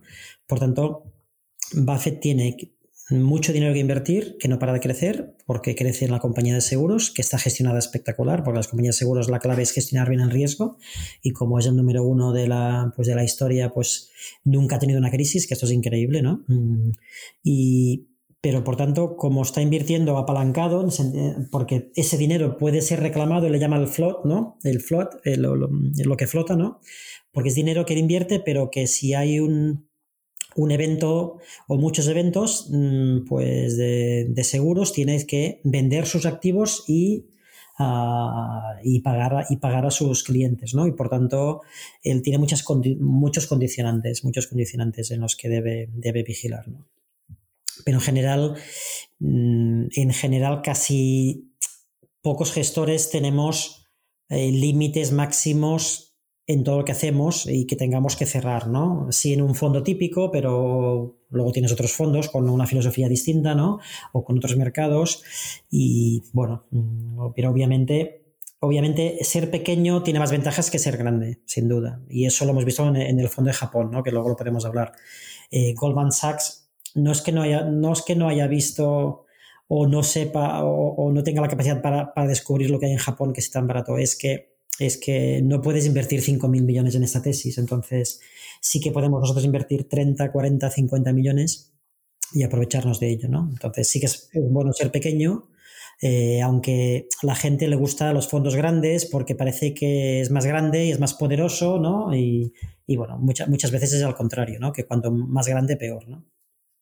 Sí, ya digo, los temas de escala son muy importantes y, para ciertas oportunidades de mercado no puedes utilizarlos si la escala es grande, ¿no? Piensa, por ejemplo, en Jim Simon, su famoso fondo de, Renaissance eh, que tenía ahí, él, eh, lo, cerró también. ¿Por qué? Porque las oportunidades de trading que tenían ahí especiales, pues no te permite hacerlo con un volumen determinado, pero tú no puedes explotar ciertas, ciertas ineficiencias del mercado con una escala demasiado grande, ¿no? Entonces, eh, la escala siempre está presente y para cierto tipo de, de oportunidades de inversión no se pueden hacer a cualquier escala, ¿no? Exacto, lo que pasa es que mm, eso lo podemos hablar también luego. Mm, la escala de mercados anglosajones con la escala de aquí es, eh, bueno, es como de un millón a uno, ¿no? Entonces allí cuando hay un gestor que tiene éxito en Nueva York o en Londres, pero más en Nueva York, eh, los miles de millones que, recibe son eh, rapidísimos, ipso facto, ¿no? Lo recibe y los volúmenes son enormes, entonces, entonces en, el mercado nacional nuestro, bueno, por desgracia no tenemos casi nadie pues eh, estas limitaciones porque hay tantas restricciones a operar que al final los volúmenes son muy, muy pequeños. Muy bien, Mar, pues entonces eh, pasas esa etapa de Caixa Cataluña, supongo que ahí también te sirve para descubrir algunos de los problemas que luego llevarían a, la enorme crisis bancaria, que se habla mucho de crisis bancaria en España en el 2008, a partir del 2008, pero realmente fue sobre todo crisis de las cajas de ahorros, ¿no? que fueron las que sufrieron los problemas. Supongo que el haber estado dentro de una de ellas y ver un poco cómo estaba gestionada y tal, pues ya te, anticiparía un poco los futuros problemas ¿no? que íbamos a, sufrir. ¿no? Em, llega un momento en que decides cambiar de empresa, ¿no? decides ya que ¿Cómo te planteas ese nuevo reto profesional y, por qué te metes en esos nuevos proyectos? Sí, bueno, la verdad es que como veis eh, todo fue muy acelerado, ¿no? Porque me nombran en el año 94 y 98 pues eh, lleva cuatro años intensísimos de crear productos nuevos. Mm, Luego contaré una anécdota con la banca Rothschild en París, porque yo creo que viene más ligado a lo que antes comentaba de las restricciones que tenemos en España para, para gestionar ¿no? y para, para, trabajar, mm, porque es de esta época, pero, pero bueno, mejor que la incluyamos luego. Entonces, uh, fueron cuatro años apasionantes con reuniones uh, pues, para crear productos nuevos con departamento comercial y de marketing de la caja, eh, pero cada vez eh, veía que, bueno, que las cajas son animales muy complejos, ¿no? Las cajas de ahorro. Mm, su capacidad comercial es lo más bestia que he visto en mi vida. O sea, no os imagináis lo que es capaz de, el potencial comercial que tiene la red de las entidades financieras en España. Solo, solo lo puedes conocer si has estado dentro. Bueno, de hecho, el ejemplo antes de los 2.500 a 12.000 en dos meses sin ninguna promoción ya se ve el reflejo, ¿no? Realmente las cajas, eso es la parte más, más buena que tenían, ¿no? Toda la, toda la red de oficinas, que realmente era una capacidad increíble, pero seguramente las cajas eran demasiado paternalistas también, ¿no? Con, con, sus empleados, con sus directivos, y al final eso hizo que no se adaptaran bien en un entorno de más competencia, ¿no? Entonces, yo cada vez me sentí más como en una prisión, ¿no? Eh, porque yo aún era muy joven, obviamente, ¿no? Mm, y yo decido a los 30 años irme, ¿no? Eh, seguramente mi padre es empresario y, y, eso siempre ha influido y siempre tenía ganas de hacer muchas cosas. De hecho, tenía en mente hacer un proyecto de hedge funds pero ya ni lo planteé en la Caixa de Cataluña, ¿no? Ni lo planteé porque era, era algo implanteable, ¿no? Porque obviamente era un producto muy agresivo, muy innovador, entonces eh, yo vi que, que había que lanzar un fondo de fondos de hedge funds, mm, no había ninguno en España, había solo cosas en básicamente en Nueva York y Londres, entonces me suscribí personalmente a toda una base de datos de los hedge funds mundiales, eh, que era carísima y lo pagué yo de mi bolsillo porque obviamente no lo podía plantearlo en la, en, la caja de ahorros porque no, no, invertíamos en hedge funds, ¿no? Y, y, no me imagino yo explicando que íbamos a hacer un fondo de hedge funds cuando estamos justo empezando a invertir en, en fondos de bolsa, ¿no? Entonces, después de dos años, mmm, yo veía que que en parte eh, me estaba muy, muy agradecido a la caja por confirmar, con, confiar en mí o conmigo tan joven, pero empezaba a verlo como una prisión, ¿no? Con una prisión de con barrotes de oro, ¿no? Yo tenía ganas de hacer muchas cosas eh, y veía que si me quedaba allí iba a mejorar muchísimo mi remuneración, mi, iba a vivir muy bien, pero ya no iba a ir nunca, ¿no? Entonces eh, me decidí a los 30 años, mm, yo tenía 29 cuando lo decidí, o 29, 30 años, de irme, despedirme de todo el mundo. La verdad es que fueron años maravillosos y gracias a su confianza yo aprendí muchísimo. Me acuerdo que estuve dos días despidiéndome de todos los departamentos, iba uno a uno a despedirme. La verdad es que fue, fue pues una época mmm, que era un cambio muy, muy de, total de mi vida, ¿no? Y y el proyecto que, quería hacer era hacer un fondo de hedge funds en Luxemburgo, que ya tenía el nombre, tenía el logo y todo, y se llamaba Koala, Fund. ¿no? Entonces, eh, bueno, aquí cometí muchos errores porque no conocía muy bien a un Luxemburgo y entonces, bueno, mm, empecé a preparar toda la documentación para, para hacer este fondo de hedge funds en Luxemburgo y venderlo a institucionales en España, ¿no? Eh, porque obviamente no podía ser un fondo para particulares, sino tenía que ser para profesionales. Y un poco aquí el error es que no elegí bien el banco luxemburgués, me, me, me, me aconsejaron un banco luxemburgués, fui allí, les expliqué el proyecto, no tenían ningún fondo en todo el banco de este tipo y eso fue un error de mi parte de cuando en cuanto a verlo pues eh, no cambiar a otro banco.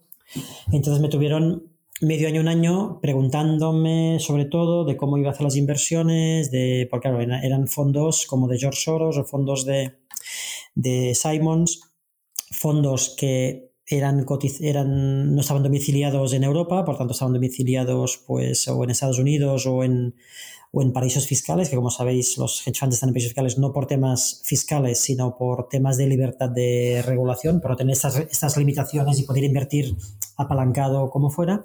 Entonces, yo empecé a contactar con todos los hedge funds que seleccioné y bueno, y estaba a punto de lanzarlo. Mm, eh, había conseguido pues de un inversor, una familia, 3 millones de, euros para empezar y, y lo que ocurrió es que al final me dejó colgado el banco luxemburgués, ¿no? Me dejó colgado después de un año, me pidió, me pidió que fuese con un socio financiero porque no iba con ningún banco, no iba de la mano de ningún banco. Y, y conseguí, pues convencí a una agencia de valores y gestora de fondos de Barcelona pequeñitas para que me acompañasen a cambio de darles un porcentaje de, del capital. Tradujimos al francés toda la documentación, hicimos una auditoría, eh, estuvimos total un año y al final la respuesta fue que tampoco y nos dejaron colgados, ¿no? Entonces, mmm, bueno, entonces lo que decidí es crear una gestora de carteras en España, ¿no? En el año, a finales de los 90. Ya que no había podido hacer el fondo de hedge funds, pues empezaría pues a, asesorar a clientes, a, a, clientes en España. Entonces pedí autorización a la Comisión Nacional de Mercado de Valores y me dieron autorización para crear una, una pequeña gestora de carteras que podía gestionar patrimonios, no podía gestionar fondos, ¿no? Pero justo, eh, fue, eso fue 98, 99, Eh, la verdad es que eran con unas técnicas de hedge funds, eran técnicas demasiado innovadoras para la época, en la que tomamos posiciones alcistas y bajistas, eran posiciones market neutral que se llaman. Entonces, bueno, la verdad es que cuando tuve que enviar el primer mes los documentos a la comisión no, no, los podía enviar porque el sistema no aceptaba que tú podías tener, en lugar de 100 acciones de Telefónica, menos 100, ¿no? Entonces el sistema no te lo permitía entrar. Cogí un avión, me fui a Madrid, les expliqué que, bueno, que teníamos posiciones al alza y a la baja, ¿no? Teníamos comprado acciones de, pues de BBV y estábamos a la baja Santander, por ejemplo, ¿no? Y así, pues no teníamos riesgo, riesgo nominal cero, ¿no? y era una forma de que, de que el cliente, que normalmente el cliente en España no suele aceptar grandes pérdidas en bolsa, pues, pues, eh, pues tener rendimientos un poco más, más conservadores, pero, pero independientemente de lo que haga la bolsa, ¿no? Entonces, suerte que lo hice así porque justo en 99 vino el crash del 2000, ¿no? De la crisis de Internet del 2000 y por tanto, el año siguiente, pues, pues no, no perdimos dinero. Eh, aunque los resultados no fueron muy no fueron muy positivos, pero no perdimos dinero, mm, que era una época que todo el mundo perdió dinero, entonces, pero vino GES Cartera, que fue una crisis muy fuerte en España, y entonces el regulador aumentó las normas a todo el mundo y nos obligó a dotar dinero a un fondo de garantía para inversores, aunque, sea, aunque fuésemos muy pequeños y no tuviésemos cuentas bancarias nosotros. Y entonces lo que hice es devolver la licencia a la Comisión Nacional, ¿no? Eso estoy hablando quizá 2002. Entonces empecé a otra vez casi de cero, como ves después de que salí pues todo fueron problemas, ¿no?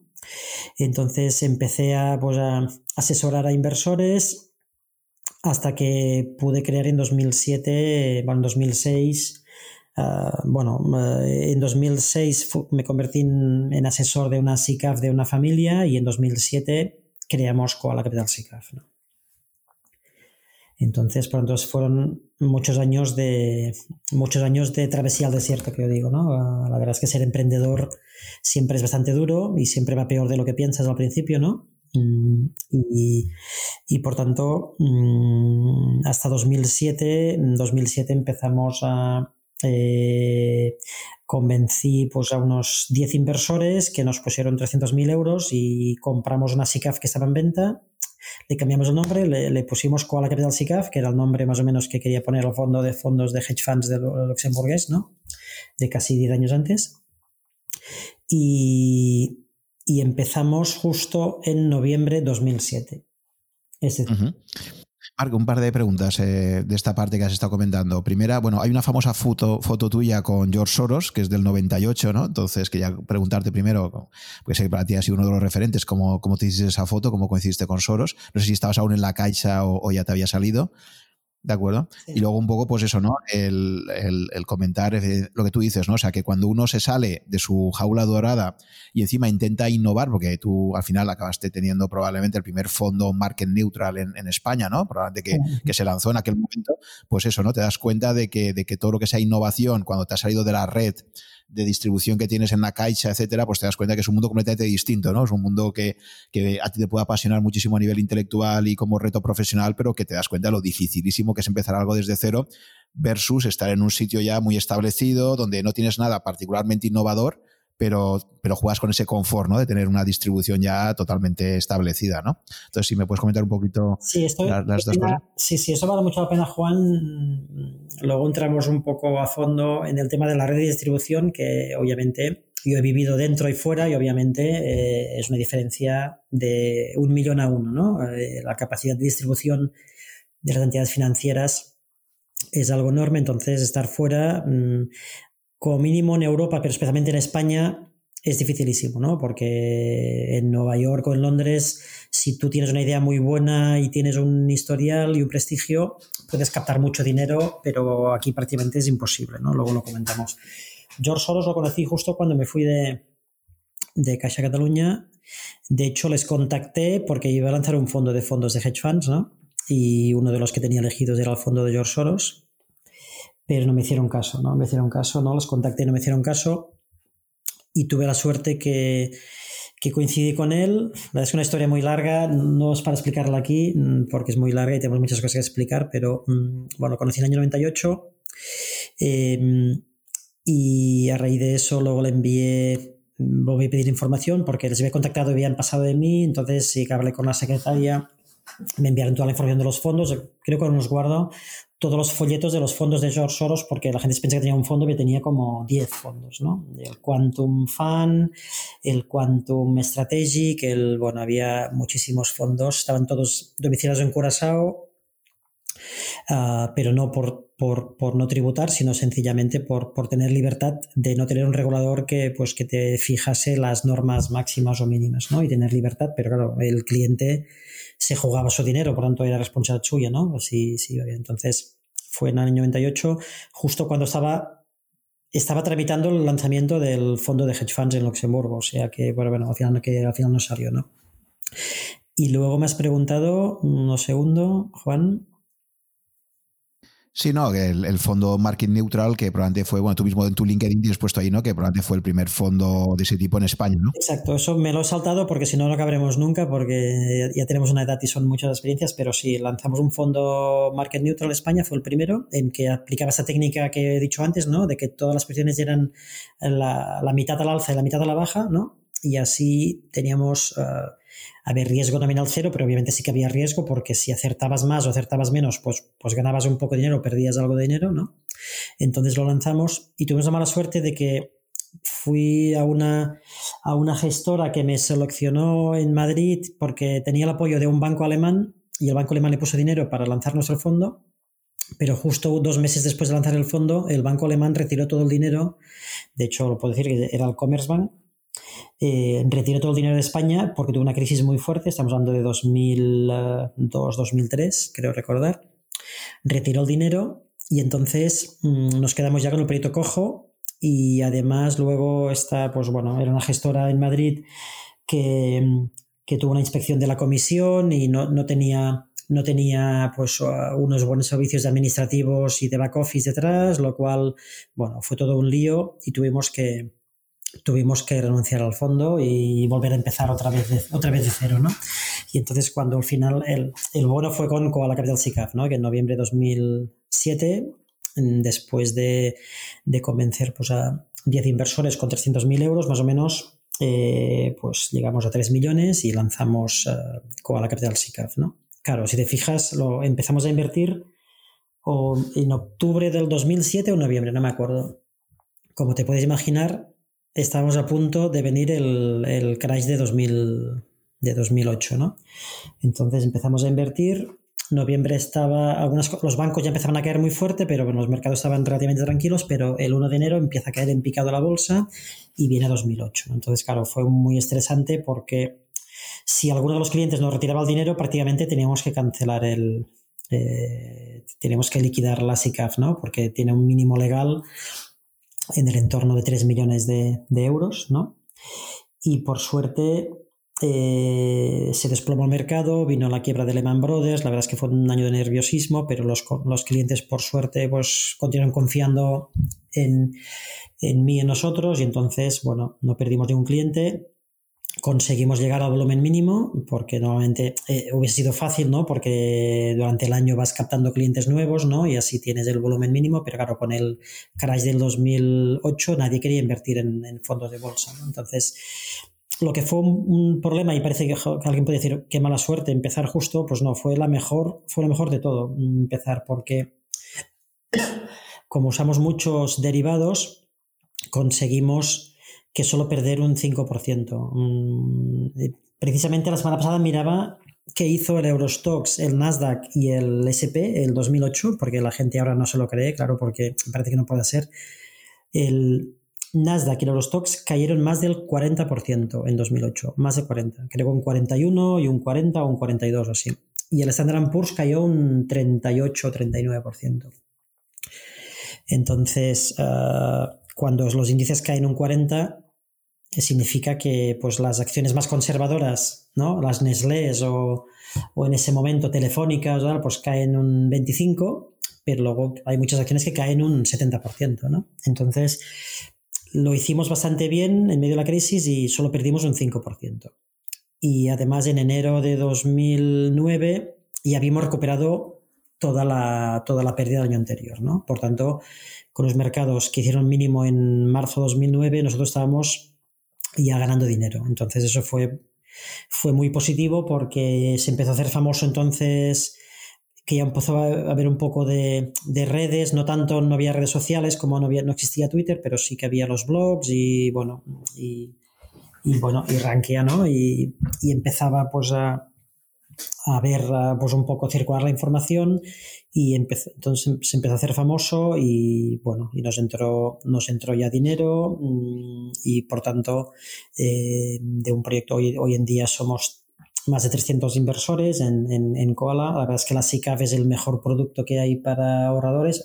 Es obvio que los fondos de inversión también, porque son primos hermanos, ¿no? Son casi igual. Pero lo bueno de la SICAF es que estos 300 inversores tiene el control de la SICAF, no lo tengo yo. O sea, yo soy el gestor, eh, pero el control es de los inversores, porque hacemos junta general, porque los inversores pueden echarme a mí si quieren, pueden cambiar de banco, depositario, pueden cambiar de gestora, pueden cambiar de auditor. Entonces, la SICAF es el mejor producto, el más democrático, y de hecho, por eso en Luxemburgo y en Francia prácticamente todos son SICAF, ¿no? Entonces, eh, que es funciona como un fondo en un 98% de las cosas, pero la diferencia estriba en que el control final es de los, de los accionistas eh, y que hay junta de accionistas en la que tienes que rendir cuentas y votar, y votar los, las cuentas resultados y votar si, si, se da confianza o no al equipo gestor. ¿no? Entonces, eh, eso las crisis siempre son muy positivas, ¿no? Eh, a posteriori, especialmente pues, si sabes adaptarte ¿no? y tienes esa experiencia. ¿no? Sí, también una quizás eh, lección que se puede extraer de todo esto también es la importancia del timing, ¿no? Porque fíjate que tu, en tu trayectoria profesional cuando con 26 años te nombran director general, como tú decías, de inversiones en Caixa Cataluña, pues vas a pillar un periodo, eh, digamos, bastante bueno, ¿no? 94-98 fue ese periodo donde, donde España hizo los deberes para poder entrar en el euro, eh, la macroeconomía mejoró sustancialmente y digamos que fue un periodo relativamente tranquilo, ¿no? Es un periodo... Entonces a lo mejor tú dices, oye, pues, jolín, fíjate, me han puesto aquí de responsable, esto, esto va muy bien, viento en popa, y todo eso quizás también te incita a ser más optimista y a decir, venga, pues ahora me monto ya mi proyecto por, por mi cuenta, ¿no? Porque tengo esa vena empresarial y quiero, quiero triunfar y tal, ¿no? Y te metes a, hacer cosas en un periodo luego mucho más convulso, empieza a ser más complicado, ¿no? Porque 2000, 2001, la crisis de las .com, eh, en fin, te vas encontrando con más problemas. Te lo digo porque es esta, igual que pasa con la psicología de que decías antes, ¿no? Tienes periodos de tu vida donde te vienes arriba, digamos, donde dices, oye, creo que ya esto lo sé hacer fenomenal y, voy a asumir más riesgos, luego la vida de repente te da un golpe, ¿no? Y te dice, oye, esto no era tan fácil como tú te creías, ahora, ahora... Y, al final siempre está presente ese, ese, elemento inevitable, ¿no? De incertidumbre eh, pero yo creo que, ¿cómo, ¿cómo, refieres sobre esto? ¿no? Si haces una retrospectiva, ¿crees que eso que la vida nos va dando golpes de vez en cuando para decirte, oye, no te creas tú ya que eres aquí el más listo de la clase porque, porque esto es bastante más complicado de lo que parece, ¿no? Y siempre va a haber ahí un, un riesgo inevitable, una incertidumbre, ¿o crees que eso siempre ha sido muy claro ya desde esos 19 años cuando te pegaste el castañazo en, en, las inversiones. es muy interesante. A ver, eh, George Soros dice que los mercados son una máquina de destrozar egos, ¿no? Que yo creo que eso es lo más relevante, ¿no? Es decir, te encuentras un gestor que te dice que lo sabe todo y que sabe que va a hacer cada acción y que esto va a subir aquí y tal, pues desconfía de ello porque quien o te engaña o bien, si se cree que lo sabe todo, es más peligroso aún, ¿no? Que lo que te engañe, ¿no? Porque si sabes sus limitaciones, pero te está engañando comercialmente para convencerte, quizá no es tan grave como si realmente se cree que, lo va a acertar todo y que todo es fácil y tal, ¿no? Entonces, porque si bajas la guardia es cuando tienes, eh, puedes poner más en peligro el, dinero de los clientes, ¿no? Lo que lo que es muy importante en, son los ciclos de mercados y eso lo he vivido como tres o cuatro veces, que es que cuando los ciclos positivos, claro, os estoy explicando aquí solo anécdotas que parece que todo me ha ido mal, ¿no? Al contrario, me ha ido muy bien, pero claro, mm, explicas los, los eventos malos, ¿no? Y luego, como dices tú, tienes seis años muy buenos, ¿no? Muy buenos porque todo va bien y tal, ¿no? Entonces, lo que sí que siempre ha pasado es que los ciclos positivos suelen tener seis, siete, ocho años en mercados y, casualmente viene la crisis cuando la mayoría de los miembros del mercado no han vivido una crisis anterior. Eso ocurrió en el 2000, ocurrió en 2008 y ahora va a ocurrir otra vez. Eh, de hecho, es la, es la fase más larga que hemos vivido. Mm, hemos vivido mini crisis, pero desde 2009 hasta hoy estamos hablando de 12 años, ¿no? Entonces, quien tiene treinta y pico años, sea profesional o sea particular, porque profesionales también, y especialmente me refiero a profesionales, la mayoría de gestores hoy en día que gestionan un fondo seguramente no han vivido la crisis de 2008 o no se puede demostrar su track record en esa, en esa crisis. ¿no? Entonces, eh, eso condiciona muchísimo, porque si cada ocho años hay gente joven que no ha habido una crisis, hay mucha más euforia que va creciendo y se crea el ciclo positivo psicológico y al final todo el mundo ha bajado la guardia porque ve que todo es fácil y que todo va a subir y luego es cuando vienen las grandes crisis, ¿no? Y por eso son tan duras porque la, gente que no lo ha vivido antes esa crisis no sabe gestionarla, ha cometido excesos, no reacciona a tiempo en medio de la crisis porque se queda paralizado que no entiende qué pasa y por tanto eh, pues eso es lo que ocurre en cada ciclo, ¿no? Y eso sí que es muy importante. Eso, eso afecta, afecta mucho a la bolsa, a los mercados y obviamente ahora estamos entrando, o sea, cada semana que pasa ahora me recuerda más al año 2000, ¿no? De la burbuja de Internet del 2000, ¿no? En el que cualquier noticia te hace subir una acción un 30% si es de sector de, de nitrógeno, ¿no? O si es de software, porque es un sector que está de moda, o es e-commerce, ¿no? Entonces, eh, cualquier empresa que facture 100 millones puede valer 30 mil millones en bolsa, ¿no? Entonces, obviamente, eso, eso mm, es porque estamos en una fase, después de muchos años de, de ciclo alcista, pero sobre todo porque además esta vez hay una, hay una cosa distinta que exagera más estos movimientos, que los, bancos centrales, en lugar de ser ortodoxos como han sido casi siempre y ser muy conservadores, se han vuelto más expansionistas o más, eh, pues, más optimistas que el particular, ¿no? Entonces, eh, por eso está, es más larga, ¿no? Y llevamos pues 11 o 12 años, ¿no? Desde 2009, eh, porque los bancos centrales además están apoyando lo que de a por sí es un ciclo alcista que, bueno, que normalmente tiene que acabar con, con un cambio de ciclo, obviamente, y eso no es que sea malo, es, es necesario, y de allí volver a empezar otro ciclo más normal, ¿no? Sí, la verdad es que mm, está claro que, los aprendizajes de estos últimos 12 años, pues el que haya empezado hace poco tiempo, pues, pues aún no los ha vivido en primera persona. Tú sí has pasado por unas caídas del 40%, como decías, en el 2008. Aquí también se han producido caídas fuertes, pero se ha recuperado el mercado enseguida, ¿no? Y, hablando de lo que decías de Soros también, eh, hay por ahí también un comentario que hace Tale también que, decía, que está muy en tu línea, ¿no? Que él decía, mi lección de Soros es que, cuando él estaba aún invirtiendo también en su empresa, ¿no? Que colabora, dice, mi lección de Soros es comenzar cada reunión en mi boutique convenciendo a todo el mundo de que somos un grupo de idiotas, que no sabemos nada y somos propensos a cometer errores. Dice, pero que estamos dotados del raro privilegio de saber por lo menos eso, ¿no? De que, de que no sabemos nada, ¿no? Entonces, eh, efectivamente, ¿no? Ese ejercicio siempre de humildad intelectual, de, decir, ojito, no te confíes, el mercado te puede dar un susto en cualquier momento, no tengas que lo sepas ya, lo sabes ya todo. Eh, esto, eh, si has pasado varias crisis, es más fácil que lo recuerdes que si lo has leído solamente en los libros de historia, ¿no? Por eso yo siempre recomiendo leer a Costolani porque si no, nunca entenderás la bolsa, ¿no? Tú puedes ser muy listo o entender muy bien las empresas, de contabilidad, del negocio de esa empresa porque eres un experto tecnológico y entiendes el software que hace, pues, ¿no? Que hace, pues, em, pues una empresa de moda y tener esa ventaja, pero si no entiendes la bolsa, difícilmente vas a saber moverte bien, ¿no? De hecho, los que son ingenieros o físicos o incluso economistas tienen una desventaja para mí.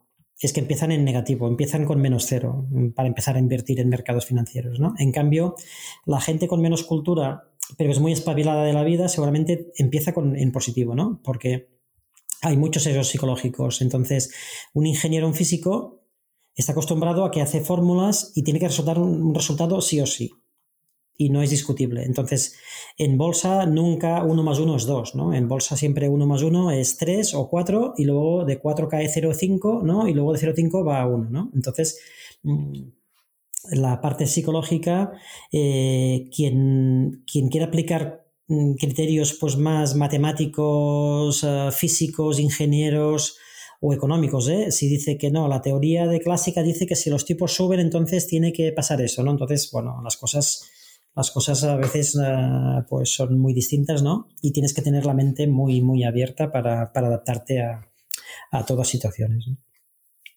Exactamente, porque es que el, contexto va cambiando y no te das cuenta que está cambiando, ¿no? Y ese cambio de época y el ser capaz de adaptarte es dificilísimo, ¿no? Fíjate lo que fue la época hasta el año 71, el sistema Bretton Woods era un mundo totalmente diferente, del 71 en Europa, del 71 hasta el 98, pues eso, eh, guerra de divisas y cada país con su moneda propia, a partir del 99 con el euro todo cambia y desde el 2008, pues eso, ¿no? Expansión cuantitativa de los bancos centrales, estamos en un juego nuevo, ¿no? Y en Europa, pues a partir del 2015 empieza a hacer lo mismo el Banco Central Europeo y efectivamente, ¿qué tiene que ver ahora? ¿Qué cosas hay que coinciden con el pasado y que son nuevas? Eso, ser capaz de diferenciarlo, pues es complejísimo, ¿no?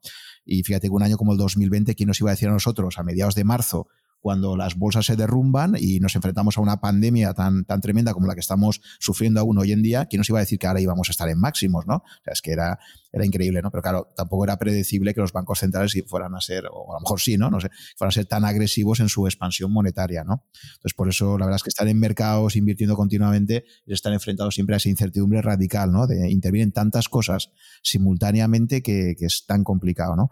Eh, el tomar ahí decisiones, ¿no? Sí, la psicología y la historia es clave. Para mí la historia es importantísima. importantísima. Bueno, lo entendí cuando me leí el libro del Crash del 87 de Galbraith, ¿no? Que tenía 19 años, ¿no? Eh, y entendí por qué la historia es tan importante, porque tienes... Es una maravilla. Puedes leer un evento del 1600 o 1800 o del 1900 y te está enseñando qué va a ocurrir hoy, ¿no? Esto es una maravilla, claro, no, no, no hay otra forma, no hay muchos trabajos que, que ocurra eso tampoco, ¿no? Porque normalmente una empresa de ingeniería difícilmente va a mirar algo del 1800, ¿no? Que se puede aplicar hoy, ¿no? Eh, en cambio, en nuestro trabajo, la historia y la psicología es clave. Entonces, los sesgos siempre.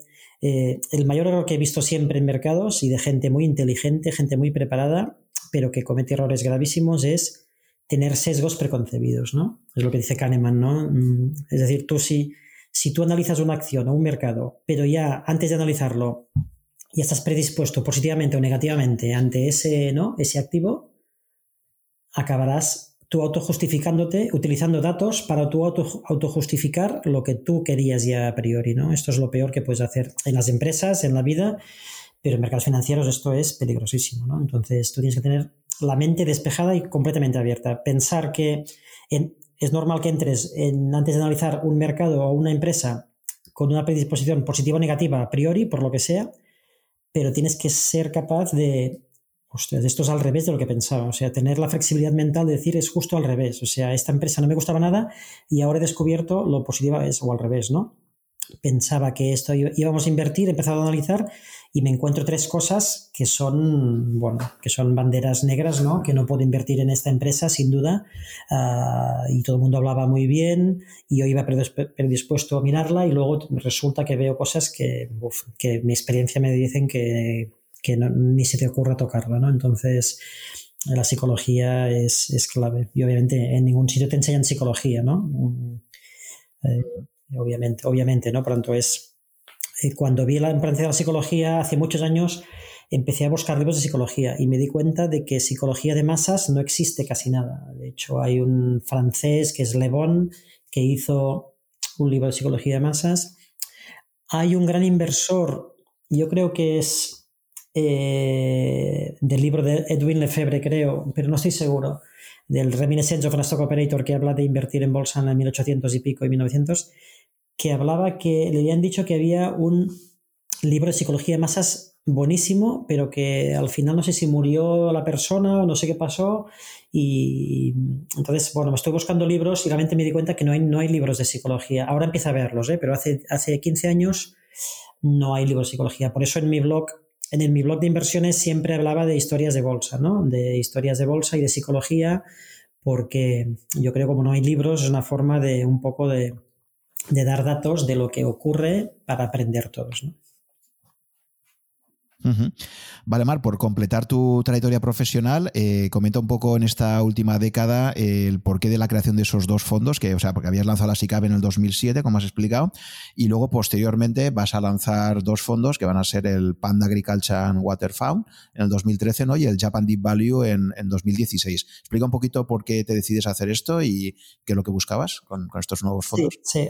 Uh, Koala es, es, nuestro laboratorio de ideas, es nuestro centro de operaciones de todo nuestro equipo. O sea, tenemos ahora, hoy en día ya tenemos un equipo.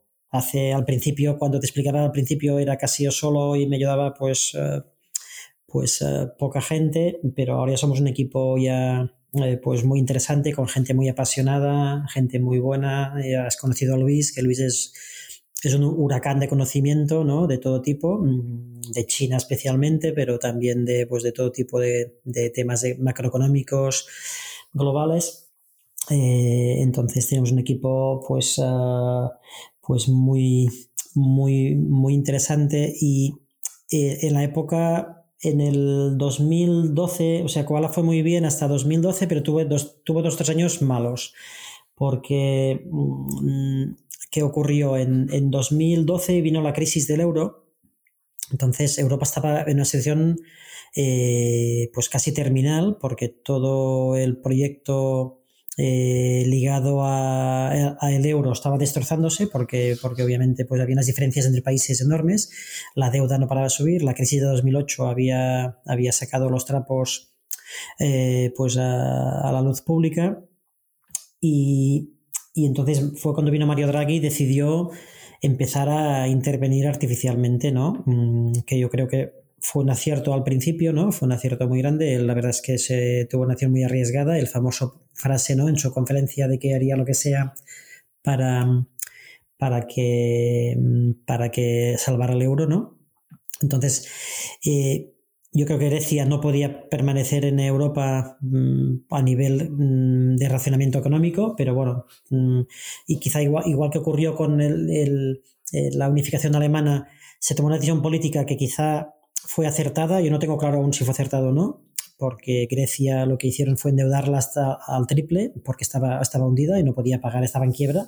Y en lugar de reconocer la quiebra, un poco se le dio más préstamos y se alargó la agonía. De hecho, aún está en agonía hoy en día Grecia, ¿no? Entonces, no estoy seguro si fue bueno o malo aquello, porque están en agonía, pero han ido sobreviviendo como podían. Y en cambio, si hubiesen salido del euro, hubiesen tenido una crisis mm, brutal, ¿no? Brutal, pero quizá se hubiese podido salir del euro y ayudarles económicamente, ¿no? Mm, con una nueva divisa o de alguna otra forma, ¿no? Entonces, bueno, eh, como se empezó a, a, tomar decisiones muy artificiales, eh, yo no acerté en ese momento, yo pensaba que sería una cosa muy, muy puntual, que esta, que esta locura de bancos centrales que no habíamos visto, de, de imprimir dinero y de, y de, comprar bonos de los países que están quebrados para que bajasen su coste de tipo de interés, ¿no? No podía durar mucho tiempo, y mira si me, me equivoqué, porque, porque fíjate, aún dura hoy, ¿no? De hecho, se, ha ido reacelerando. Entonces, en Koala, eh, por esta mala visión mía, pues tuvimos un, dos años, dos, tres años malos, mm, hasta el 2014 o así. Eh, y entonces mm, vi que mm, valía la pena buscar activos. Me daba un poco de miedo el hecho de que se estaba artificialmente inyectando dinero y, y potenciando la deuda. Y por tanto, empezamos a pensar que podíamos invertir para Koala para protegernos de, para el futuro, ¿no? O sea, no me gustaba nada lo que, lo que ver las cosas artificiales y entonces vimos que la agricultura era el sector más sólido, menos con menos inversión, eh, que te da una seguridad eh, en caso de crisis eh, financiera o económica o de devaluaciones, ¿no? O sea, España podía salir del euro, pero si tienes un terreno en, en Aragón, ¿no? Con agua, con irrigación agrícola, como vas a vender en euros o en dólares, mm, tu activo vale a precio de oro, ¿no? Entonces, da igual que España saliese y devaluase un 100% su divisa porque ese terreno es, en, es un activo real, ¿no? Entonces dijimos, hemos de empezar a invertir más en activos reales como los agrícolas. Entonces empezamos a analizar durante seis meses y nos dimos cuenta que había muchos más activos posibles donde invertir agrícolas en el mundo. Yo pensaba que había pocas empresas cotizadas y había muchas empresas cotizadas en todo el mundo, ¿no? en Latinoamérica, pero especialmente en Australia, que es una zona muy interesante a nivel agrícola, en Nueva Zelanda, entonces en Estados Unidos, y por tanto decidimos lanzar un fondo para que nuestros inversores, además de Koala, pues invirtiesen también en un fondo de agricultura, eh, que en caso de, crisis monetarias o de bonos en un futuro fuese un activo pues, pues, uh, muy interesante. Entonces lo que hicimos es, mm, como queríamos invertir en agricultura para Koala, lo que hicimos también es invertir en Koala, desde Koala en Panda, devolviendo toda la comisión. Mm, es decir, que, en Panda trabajamos gratis para, los inversores de Koala, ¿no? Porque queríamos tener como lo que tenemos ahora, como un 10-15% de koala en activos agrícolas, ¿no? Y por tanto, esa fue la idea de, de, Panda. Le llamamos Panda porque como teníamos un koala, pues decimos, vamos a ponerle un nombre de animal y como la demanda alimentaria mundial viene de Asia, especialmente de China, que es el gran, el gran comprador de alimentos del mundo y por tanto es el que es el motor de este sector, le llamamos panda porque es el animal nacional de China, ¿no? aunque no invertimos en China, ¿eh? invertimos en empresas mm, occidentales. Entonces, esa fue la idea de lanzar panda y, y buscando, siempre estamos buscando en Koala países y sectores donde invertir, mm, países sobre todo olvidados. Normalmente, como ves por mi experiencia profesional, eh, sé que los grandes rendimientos se obtienen cuando inviertes en un sector que nadie está invirtiendo, ¿no? No en los sectores de moda, que vas a ganar mucho dinero el último año, pero vas a perder más dinero del que tenías, del que habías ganado antes, ¿no? Y, por tanto hay que ser un poco mm, liderar, invertir en proyectos, en sectores que no se invierten, ¿no? Entonces, agricultura era clarísimo, Ah, de hecho, el sector no ha ido bien porque continúa esta euforia de bancos centrales y por tanto, y por tanto el ciclo agrícola no ha mejorado, mm, por, además por temas de cosechas. Y hasta este verano realmente el ciclo mm, agrícola ha sido bajista, por tanto el rendimiento del Panda ha sido el menor de los tres fondos que, que, gestiono. ¿no? Eh, aunque estos seis meses se ha disparado para arriba porque obviamente hay un aumento de precios de commodities ah, muy fuerte y de agrícolas en particular, y tras más de 10 años de caídas en commodities agrícolas, pues el ciclo agrícola parece empezar a, mejorar mucho. ¿no? Y entonces, buscando eh, empresas baratas, sectores baratos y países, un día decidimos empezar a mirar en Japón, ¿no? Y empezamos a encontrar cosas que pensábamos que era un error, ¿no? O sea, mirábamos y digo, ah, estos números están mal, ¿no? Porque cuando una cosa que está regalada, siempre sabes que hay un problema, ¿no? Es una empresa que o los datos en Bloomberg están mal, o bien tiene, tiene, ha perdido un juicio y tiene una multa que tiene pendiente de pagar, no o sea, siempre encuentras algo, ah, parecía muy barata, pero en realidad no lo ves, ¿no? Entonces empezamos a mirar Japón, yo creo en 2014, y vimos cosas muy baratas, pero como no entendíamos mucho de Japón, decidimos invertir un poquito en Koala, invertimos en cinco valores, como un 2% así, bueno, fueron bastante bien, y al cabo de 3-4 años eh, continuamos mirando y decíamos, no, no, es que cuanto más horas dedicamos, más barata, más barata, más, más empresas baratas encontramos. Entonces, entonces decidimos incluso lanzar un fondo, ¿no? Eh, un poco la explicación de todo el lanzamiento del fondo eh, lo comenté en el podcast, en el podcast de, los de Vario de, Vario FM, ¿no? Con, con los gallegos, ¿no? Eh, que explica un poco todo, todo, todo, todo el proyecto. Entonces, la verdad es que es un proyecto apasionante porque eh, descubrimos ya en 2016, después de hablar con japoneses y un poco ver que realmente lo que, lo que parecía muy barato era incluso más barato de lo que, de lo que vimos inicialmente y encontramos empresa regalada. Entonces, yo no he visto en mi vida profesional, y como veis, llevo unos cuantos años, nunca unas, eh, un segmento del mercado eh, en que te regalen prácticamente a las empresas, ¿no? porque te regalan significa que tú compras una cosa que tiene más dinero en la caja que, lo que valen en bolsa o que pagas solo beneficios de dos años ¿no? y sin deuda. Entonces eh, descubrimos lo más, el oasis mayor que he visto en mi vida profesional y decidimos lanzar un fondo gracias a que pues especialmente un cliente pues nos puso los 3 millones iniciales ¿no? para poder eh, lanzarlo y el fondo yo creo que aún no ha explotado porque el fondo lanzamos en 2016, en verano. Llevamos cuatro años, cuatro, un poco más de cuatro años. El fondo ha dado un 50% en esos cuatro años y pico. Pero como las, las, las empresas continúan dando beneficios, en realidad está casi tan barato como al principio. Y a cambio, la bolsa americana aún ha subido mucho más que lo que estaba en 2016. ¿no? Por tanto, el gap el gap entre invertir en estas pequeñas japonesas o invertir en una empresa de Standard Poor's es de 48 a 4. Es decir, no es que las japonesas sean pues un 20% más baratas, un 30% más baratas, porque no valdría la pena invertir, sino que es que el múltiplo que tenemos en carteras de menos de cuatro veces, es decir, que el, rendimiento esperado es de más de un 20 y pico por ciento de rentabilidad estimada a largo plazo, obviamente a largo plazo, luego tienes subidas y bajadas a corto, sino que eh, ahora, eh, a noviembre, creo, o diciembre, el Standard Poor's, no, a noviembre, antes de que entrase Tesla en, el índice de Standard Poor's, eh, antes de que entrase, pues Tesla estaba el Standard Poor's a 48,5 veces free cash flow, es decir, que es el, el, ratio que más miramos, ¿no? El beneficio contable no nos lo miramos porque creo que está muy, muy, mucho más trabajado contablemente para que salgan mejores números, ¿no? No tanto el beneficio contable nunca nos lo miramos.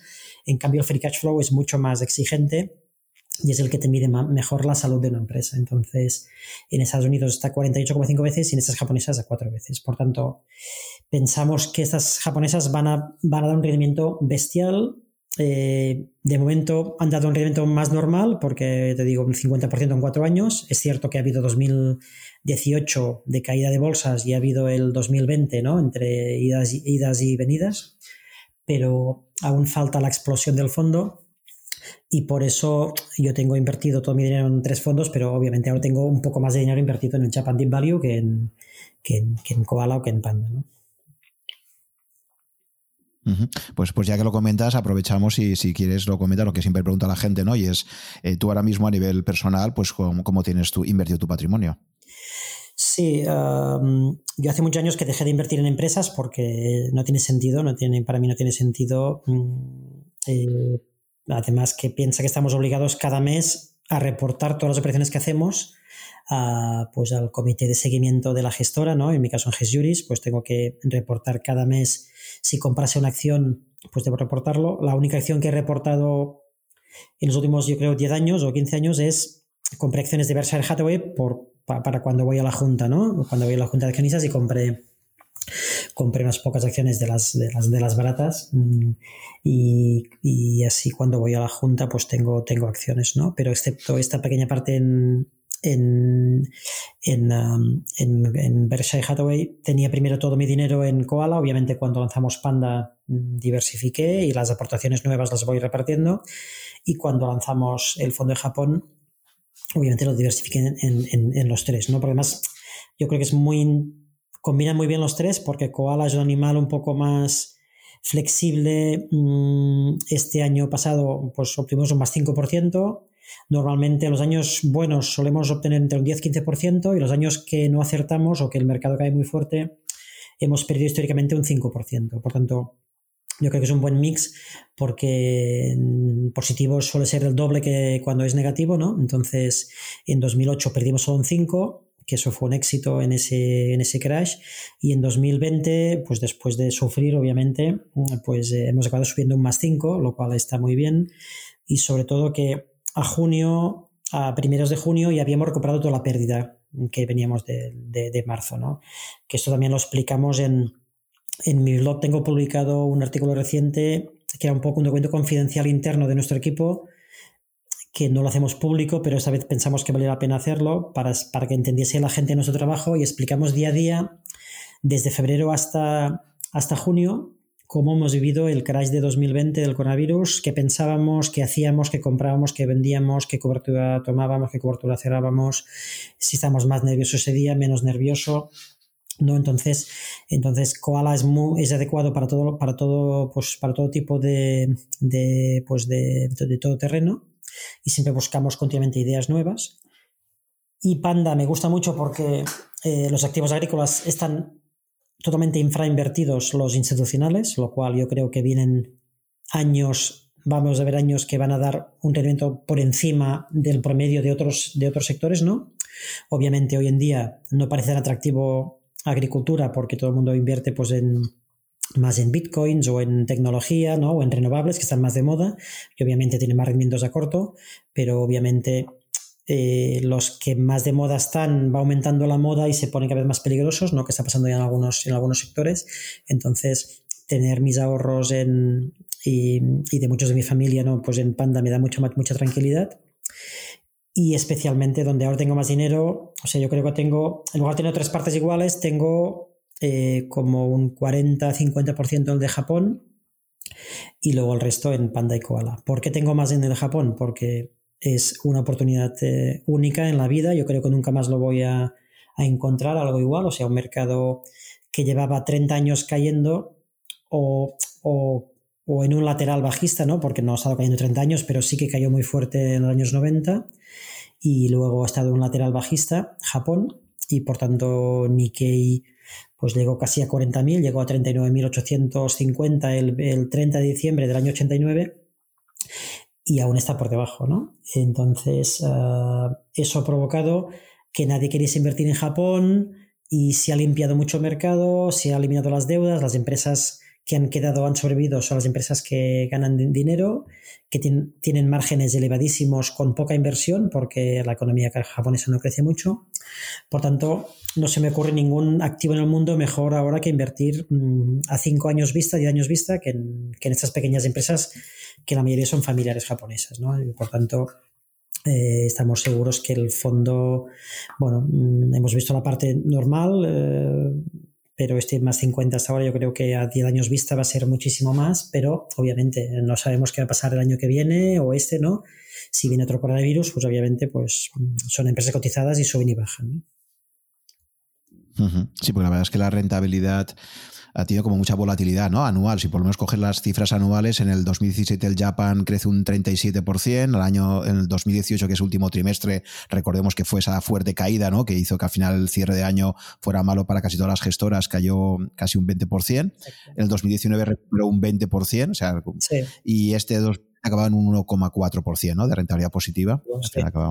exactamente, mucha volatilidad porque tenemos 100% invertido en pequeñas empresas japonesas y, el mercado ha estado estos años muy movido, ¿no? Pero obviamente es un fondo que tiene volatilidad, ¿no? Por eso, por eso decía que encajaba muy bien tener, pues, eh, Koala, Panda y Japan porque son muy distintos y Koala tiene menos volatilidad y, Japan mucho más, pero es la forma de ganar más dinero, ¿no? Si sabes muy bien lo que quieres y tienes paciencia y vas a largo plazo, pues ganar más dinero pues, eh, con, más riesgo, pero sabiendo dónde inviertes. Es un riesgo de aquí... pero no es un riesgo intrínseco. De hecho, el fondo donde tenemos menos riesgo intrínseco es el de Japón. ¿Por qué? Porque si tú tienes empresas que no tienen deuda y que tienen todo el dinero en la caja y que ganan dinero cada año, eh, el precio en bolsa puede cotizar arriba o abajo, pero en realidad el, riesgo intrínseco es inexistente porque no pueden hacer, no pueden hacer quiebra estas empresas y por tanto mm, solo tienes un riesgo de, fraude, ¿no? Que tuviesen un fraude y alguien robase el dinero. Pero bueno, Japón es el país del mundo con menos riesgo de fraudes que, que, yo he visto, ¿no? Nunca, ¿no? Y con la mejor contabilidad, la más seria. Entonces, bueno, incluso el riesgo de fraude es el menor del mundo. Y en definitiva, bueno, si tenemos pues 40, 50 empresas invertidas, puedes tener fraude en una, que no hemos tenido ninguna y no creo que tengamos ninguna un fraude, pero incluso en el peor de los casos, si hubiese una empresa con un fraude, pues bueno, tenemos un 2% del fondo, ¿no? Y no pasaría nada, ¿no? Sí, la verdad es que el caso de Japón es fascinante. Yo creo que hay que viajar mucho para ver al final cada, cada país y cada cultura qué diferencias tiene. ¿no? Entonces, a mí, por ejemplo, una cosa a nivel personal que me ha, me ha, impresionado mucho ha sido Japón. O sea, creo que es el país con más ganas de volver de los que he estado. Y en cambio, por ejemplo, a mí un país que me decepcionó, eh, por ejemplo, pues fue Estados Unidos, California, ¿no? Eh, curiosamente, ¿no? Que es como, parece que sea la, meca de todo y vas allí, el estar en el downtown de San Francisco, de Los Ángeles y encontrarte la cantidad de, mendigos que hay por las calles, las enormes diferencias sociales, etcétera. En Japón te impresiona lo limpio que está todo, lo bien que funciona todo, la gente, lo increíblemente solidaria que es, te ayudan en cualquier cosa. Eh, ese código que aún tiene ahí de los, de los samuráis, ¿no? De ese código de honor que por lo que tú decías, ¿no? De, no sé, me parece impresionante, ¿no? Y en cambio, por ejemplo, vas a China, pues en China si te descuidas, el taxista te da, te da billetes que son falsos, o sea, ahí notas que hay un nivel de, de, pues eso, ¿no? de intentar estafarte muy rápidamente, ¿no? Entonces, cuando empiezas a conocer los países, te da muchas pistas ya, ¿no? De, de, cómo va a ser también su cultura aplicada a las empresas, ¿no? Entonces, coincido contigo totalmente de que probablemente una empresa japonesa pues va a tener, va, a darte mucha confianza en general, ¿no? En cuanto a, su capacidad de gestión, la confianza que te transmiten, etcétera. Es cierto que son muy cerrados a, nivel internacional y te he escuchado ya varias veces hablar de este tema, ¿no? De, no te traducen nada, ¿no? Ni siquiera al inglés, o sea, te cuesta, las barreras de entrada son muy, muy complicadas, pero a cambio me parece un país espectacular, ¿no? La verdad. Sí, un historiador internacional que no puedo decir el nombre, eh, eh, nos comentaba que que, ha ido, que ahora conoce muy bien, que ha estado un tiempo en Silicon Valley y dice que le recuerda a la euforia eh, de los bancos de Nueva York en 2006-2007. Y con todos los excesos, de hecho, a ver, las salidas a bolsa, la mayoría en otra época no, no serían permitidas porque los que los propietarios se, se quedan stock options con unos niveles de cientos de millones de dólares que lo pagan los accionistas cuando ya son accionistas ellos, lo cual es increíble. No son stock options de remuneración a un directivo, sino que tú eres el propietario, tienes el 30% de una empresa y a la salida a bolsa te autoadjudicas 500 millones que provocas pérdidas en la empresa y lo pagan los, el resto de accionistas. Y esto se permite porque hay un poco una euforia en el sector, ¿no? Y entonces tú te dicen, ¿quieres invertir en una empresa Silicon Valley? Y haces lo que sea. Y si te, y si te, y si ves eso, no te quejas porque, porque gracias que te dejan invertir, ¿no? Entonces, estamos en una fase, eh, sí, de excesos. Los americanos, a mí me gusta mucho Estados Unidos, por, pero son muy extremistas, ¿no? Y cuando algo es muy malo en Estados Unidos, como lo estás comentando, es muy, muy negativo, y cuando algo es muy bueno, lo es, ¿no? Entonces, entonces eh, Estados Unidos está en una fase, yo creo, un poco uh, pues negativa, ¿no? De hace muchos años, uh, pero es cierto que ellos tienen unas ganas de mejorar y de lanzar cosas nuevas brutales, ¿no? Y lo que, a ver, es cierto que Silicon Valley es la mayor generación de riqueza de la historia de la humanidad, sin duda. Es decir, lo que han hecho es increíble. O sea, la generación, o sea, que de cero han nacido todas las Google, Amazon, pues Apple, Facebook y luego las, las de ahora, ¿no? Eh, pues eso es la mayor, y todas las que no cotizan, es la mayor generación de riqueza de la historia de la humanidad. Y esto es un mérito bestial. Lo que han hecho allí es único en el mundo. Todo el mundo quiere hacer el Silicon Valley de, en otro país y nadie lo ha conseguido porque es, es un milagro lo que ha conseguido. Pero ahora, después de tantos años de éxito, seguramente hay muchos excesos y por tanto, bueno, seguramente vienen, vendrán años más complicados eh, por, por, los excesos que están cometiendo. No, no, es que el propio éxito trae, trae ese problema. Es decir, es que tú ahora mismo eh, no puedes vivir en San Francisco, por ejemplo, básicamente. O sea, si no ganas 400 mil dólares al año, no puedes tener ahí una vivienda. Es decir, hay tal inflación de activos allí, eh, el nivel de vida es tan alto que, es, complicadísimo, ¿no? Y, y, bueno, ya te digo. Pero bueno, eh, volviendo al tema de Japón, la verdad es que es interesante. Mmm, ¿Por qué crees tú que el mercado, que tiende a ser siempre bastante eficiente, no acaba de, de poner en valor esas, esas compañías japonesas que, que, por contabilidad, como tú mismo has explicado varias veces, vamos, es que los números salen solos, ¿no? Pero ¿por qué crees que el mercado sigue siendo tan poco eficiente a pesar de que ya empieza a haber gente, ¿no? Pues como Michael Burry en su momento, ¿no? Propio Warren Buffett parece ser también que está empezando a, hacer movimientos ahí, ¿no? Como has comentado en tu blog. Eh, pero ¿por qué crees que en general existe, eh, tú crees que existe esa ineficiencia de mercado sistemática para detectar el valor de esas compañías japonesas? Bueno, mm, yo creo que es por tres motivos, porque yo nunca lo había visto en mi vida profesional, por tanto, normalmente las crisis suelen durar uh, un año, dos años, tres años, ¿no? Las crisis económicas y las bursátiles, ¿no? De hecho, ahora ya las crisis bursátiles duran tres meses, ¿no? Porque los bancos centrales empiezan a inyectar artificialmente y entonces no duran ni, ni, ni seis meses, ¿no? Pero históricamente las crisis duraban un año, dos o tres. Por tanto, cuando duran un año, dos o tres, luego empieza otra vez a regenerarse y a recuperarse todo. Entonces, no puedes comprar, eh, los últimos 30 años no puedes comprar acciones baratas como los años 30 o 40 o 50, empresas a PER 5 en Estados Unidos, o sea, como cotizan las norteamericanas, eh, hay un paper de, publicado de, de Granham, el, el, el mentor de Warren Buffett, en los años 30, que justo eran los mismos ratios que estamos encontrando en Japón, en las japonesas, el mismo ratios. ¿Por qué? Porque el índice de la bolsa norteamericana cayó un 80% desde máximos. Y estamos hablando desde el año 33. Entonces, como se desplomó un 80% el índice, los ratios que se encontraban entonces en Estados Unidos, en, las, en, las, en, en todas las empresas, ¿eh? y es cierto que en Japón no ocurren todas, solo ocurre con las pequeñas, ¿no? Entonces, eh, para que sean, para tú poder comprar barato tiene que haber una crisis bestial. Entonces, en los últimos 30 años no hemos vivido crisis en Occidente tan largas que nos permitan comprar cosas regaladas de precio, ¿no? Por tanto, la primera condición es que necesitas una crisis muy larga para comprar cosas baratas. La segunda es que sea accesible. Entonces, eh, claro, si es una crisis en Alemania o en Inglaterra o en Estados Unidos, hay tantos inversores que enseguida eh, se empieza a reinvertir otra vez, ¿no? A invertir otra vez y, por tanto a los dos años ya se ha recuperado y tal.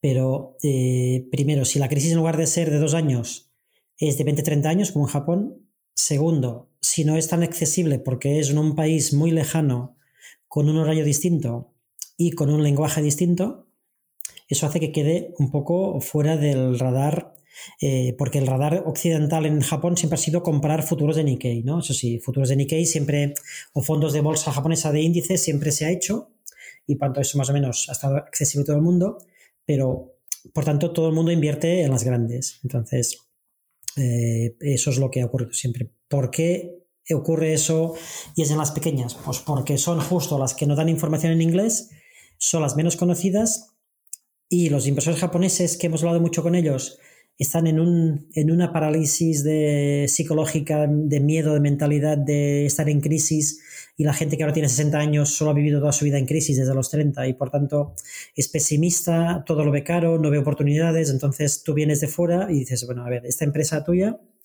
la compara con un competidor americano que hace lo mismo que vosotros y se paga 30 años de beneficios en bolsa. En cambio, vosotros se paga tres veces. Mm. Entonces hablas con ellos y dicen, no, bueno, pero mm, ellos no ven, no ven el mercado americano, ¿no? Ellos ven que, han vivido una crisis, son pesimistas y creen que las cosas no van a ir bien, mm.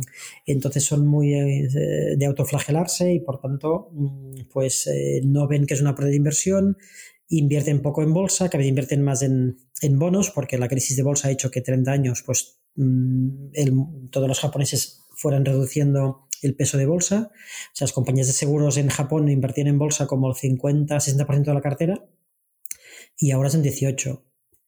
Por tanto, todo el mundo se salió de bolsa y por tanto yo creo que es una pérdida histórica para invertir allí, para los japoneses y para los extranjeros. Yo creo que veremos, será el mejor mercado los próximos 20 años eh, porque todo el mundo está fuera. O sea, no, suele pasar eso, no, no suele ocurrir y, y, el hecho de que sea pues, un país eh, pues si fuese en China eh, no haríamos el fondo porque no me fiaría de la contabilidad, ¿no? Pero como es Japón y tenemos la suerte de que la contabilidad es igual que en el resto del mundo, pero incluso más conservadora, y todas las previsiones que hacen siempre son las cumplen eh, por encima siempre porque son muy conservadores, es decir, no vamos a aumentar ventas un 3%, luego aumentan un 5% las ventas, ¿no? Y por tanto, la verdad es que he encontrado algo que no había visto nunca en mi vida, ¿no? Y por tanto, eh, eh, lo que sí que te da la experiencia es que cuando encuentras algo por primera vez en tu vida, mm, lo tienes muy claro que lo es, ¿no? Y si, me lo hubiese encontrado con, con 25 años, seguramente no hubiese sabido diferenciar si realmente era una oportunidad o no lo era, ¿no? Mm. Quizás una cosa que sí que puede jugar en contra de los japoneses es su cultura. Eh, hemos hablado antes y, hemos, has criticado eh, la, toma de decisiones por comité y sabes perfectamente que en Japón uno de los problemas que tiene a nivel corporativo es que todas las decisiones cuestan muchísimo tomar. ¿no? Son muy conservadores para todo, eh, buscan mucho el consenso siempre y eso que decíamos antes de un Steve que lleva, pega un puñetazo encima de la mesa y dice esto se va a hacer así porque al final yo soy el CEO y lo se va a hacer, eso sería impensable para una empresa japonesa. ¿no? De hecho, te comentaba que Sony, el propio Steve lo decía, ¿no? Sony tuvo la gran oportunidad en su momento de haber sido el, el, que liderase toda la parte de, música digital y, dejó pasar esa grandísima oportunidad, ¿no? A pesar de haber sido pionero. Em, entonces, ¿cómo ves tú la parte cultural japonesa eh, en un mundo donde cada vez más el software se está comiendo el mundo, ¿no? En la famosa frase de Mark Andreessen, ¿no? Software is eating the world. Entonces, eh, los japoneses enfrentándose a ese reto tecnológico, eh, por ejemplo, fíjate el sector del automóvil, ¿no? En este momento Tesla está donde está muchísima gente lo sigue criticando, pero la verdad es que de momento el mercado eh, pues la, ha puesto donde la ha puesto ya, ya, ya Elon Musk como el hombre más rico del mundo en este momento por la valoración que tiene Tesla. Entonces, eh, por ir al sector del automóvil, por ejemplo, ¿no? ¿Cómo ves, por ejemplo, a, Toyota, comparada con, lo que serían las empresas alemanas y americanas del automóvil? Eh, como un ejemplo que lo digo también para los oyentes, ¿no? que quizás conocen, son sectores que conocen mejor, ¿no? porque si entramos en, empresas pequeñas va a ser más complicado, pero eh, no sé, ¿cómo ves tú ese reto cultural en general eh, de los japoneses para enfrentarse a, un mundo que cada vez va más a prisa, que a nivel tecnológico cada vez tiene un papel más protagonista, esa tecnología, con un sistema de toma de decisiones quizás aún eso, muy clásico, muy conservador, muy por comité? ¿Crees que eso puede ser un problema? Sí, lo es. El tema de comités lo es, eh, por eso nos gusta mucho tener empresas familiares, porque se reduce un poco este riesgo, no se elimina del todo, ¿eh? pero sí que se reduce un poco el riesgo porque al haber una familia que controla la empresa, ¿no? Eh, el problema grave es en una Toshiba. Toshiba es un desastre, por ejemplo, porque, porque no hay una familia que mande. Entonces, todos los directivos pues visto estos problemas, ¿no? De, consensuar las cosas y Toshiba no va bien porque tiene cosas que van muy bien, pero, pero no sabe cortar lo que va mal y no se toman decisiones atrevidas, ¿no?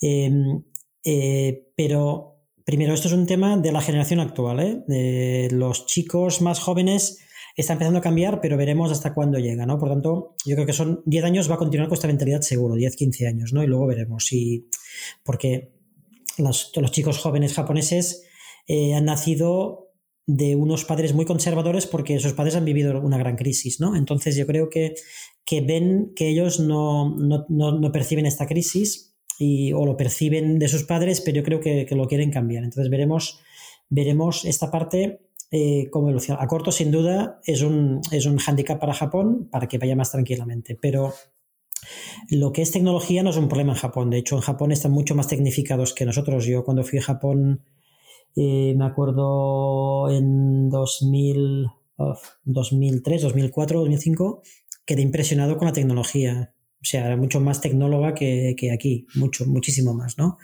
Eh, Toyota es una empresa, es para mí la empresa más respetada del mundo. Obviamente ahora Tesla la ha superado en bolsa y en innovación, ¿no? Porque solo hace temas de coches eléctricos.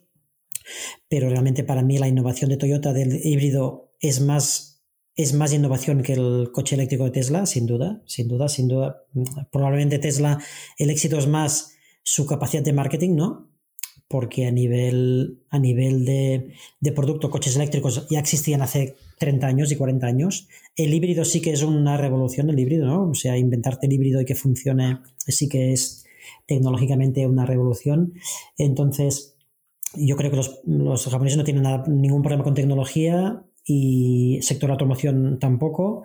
Es cierto que es mucho mejor ah, pues eh, Toyota que, no sé, que Nissan o Mitsubishi, ¿no? Obviamente pero es mucho mejor Toyota que seguramente que Renault, seguramente que, bueno, incluso con las alemanas, ¿no? Que son las grandes compañías de coches, pues bueno, conviene al mismo nivel o, por encima, ¿no? Entonces, sí que es cierto que los japoneses pues irán, son más conservadores y eso les, les penaliza, pero te dan, te da más seguridad y por tanto, obviamente, cuando yo digo es la mayor oportunidad de la historia, es puramente por un tema de valoración eh, pero va a ser difícil que la economía japonesa crezca mucho, ¿no? Y por tanto veamos, no sé, un Silicon Valley en Japón ahora mismo está muy lejos de, poder hacerlo, ¿no? Porque, porque pues sí, son muy conservadores y se toman decisiones.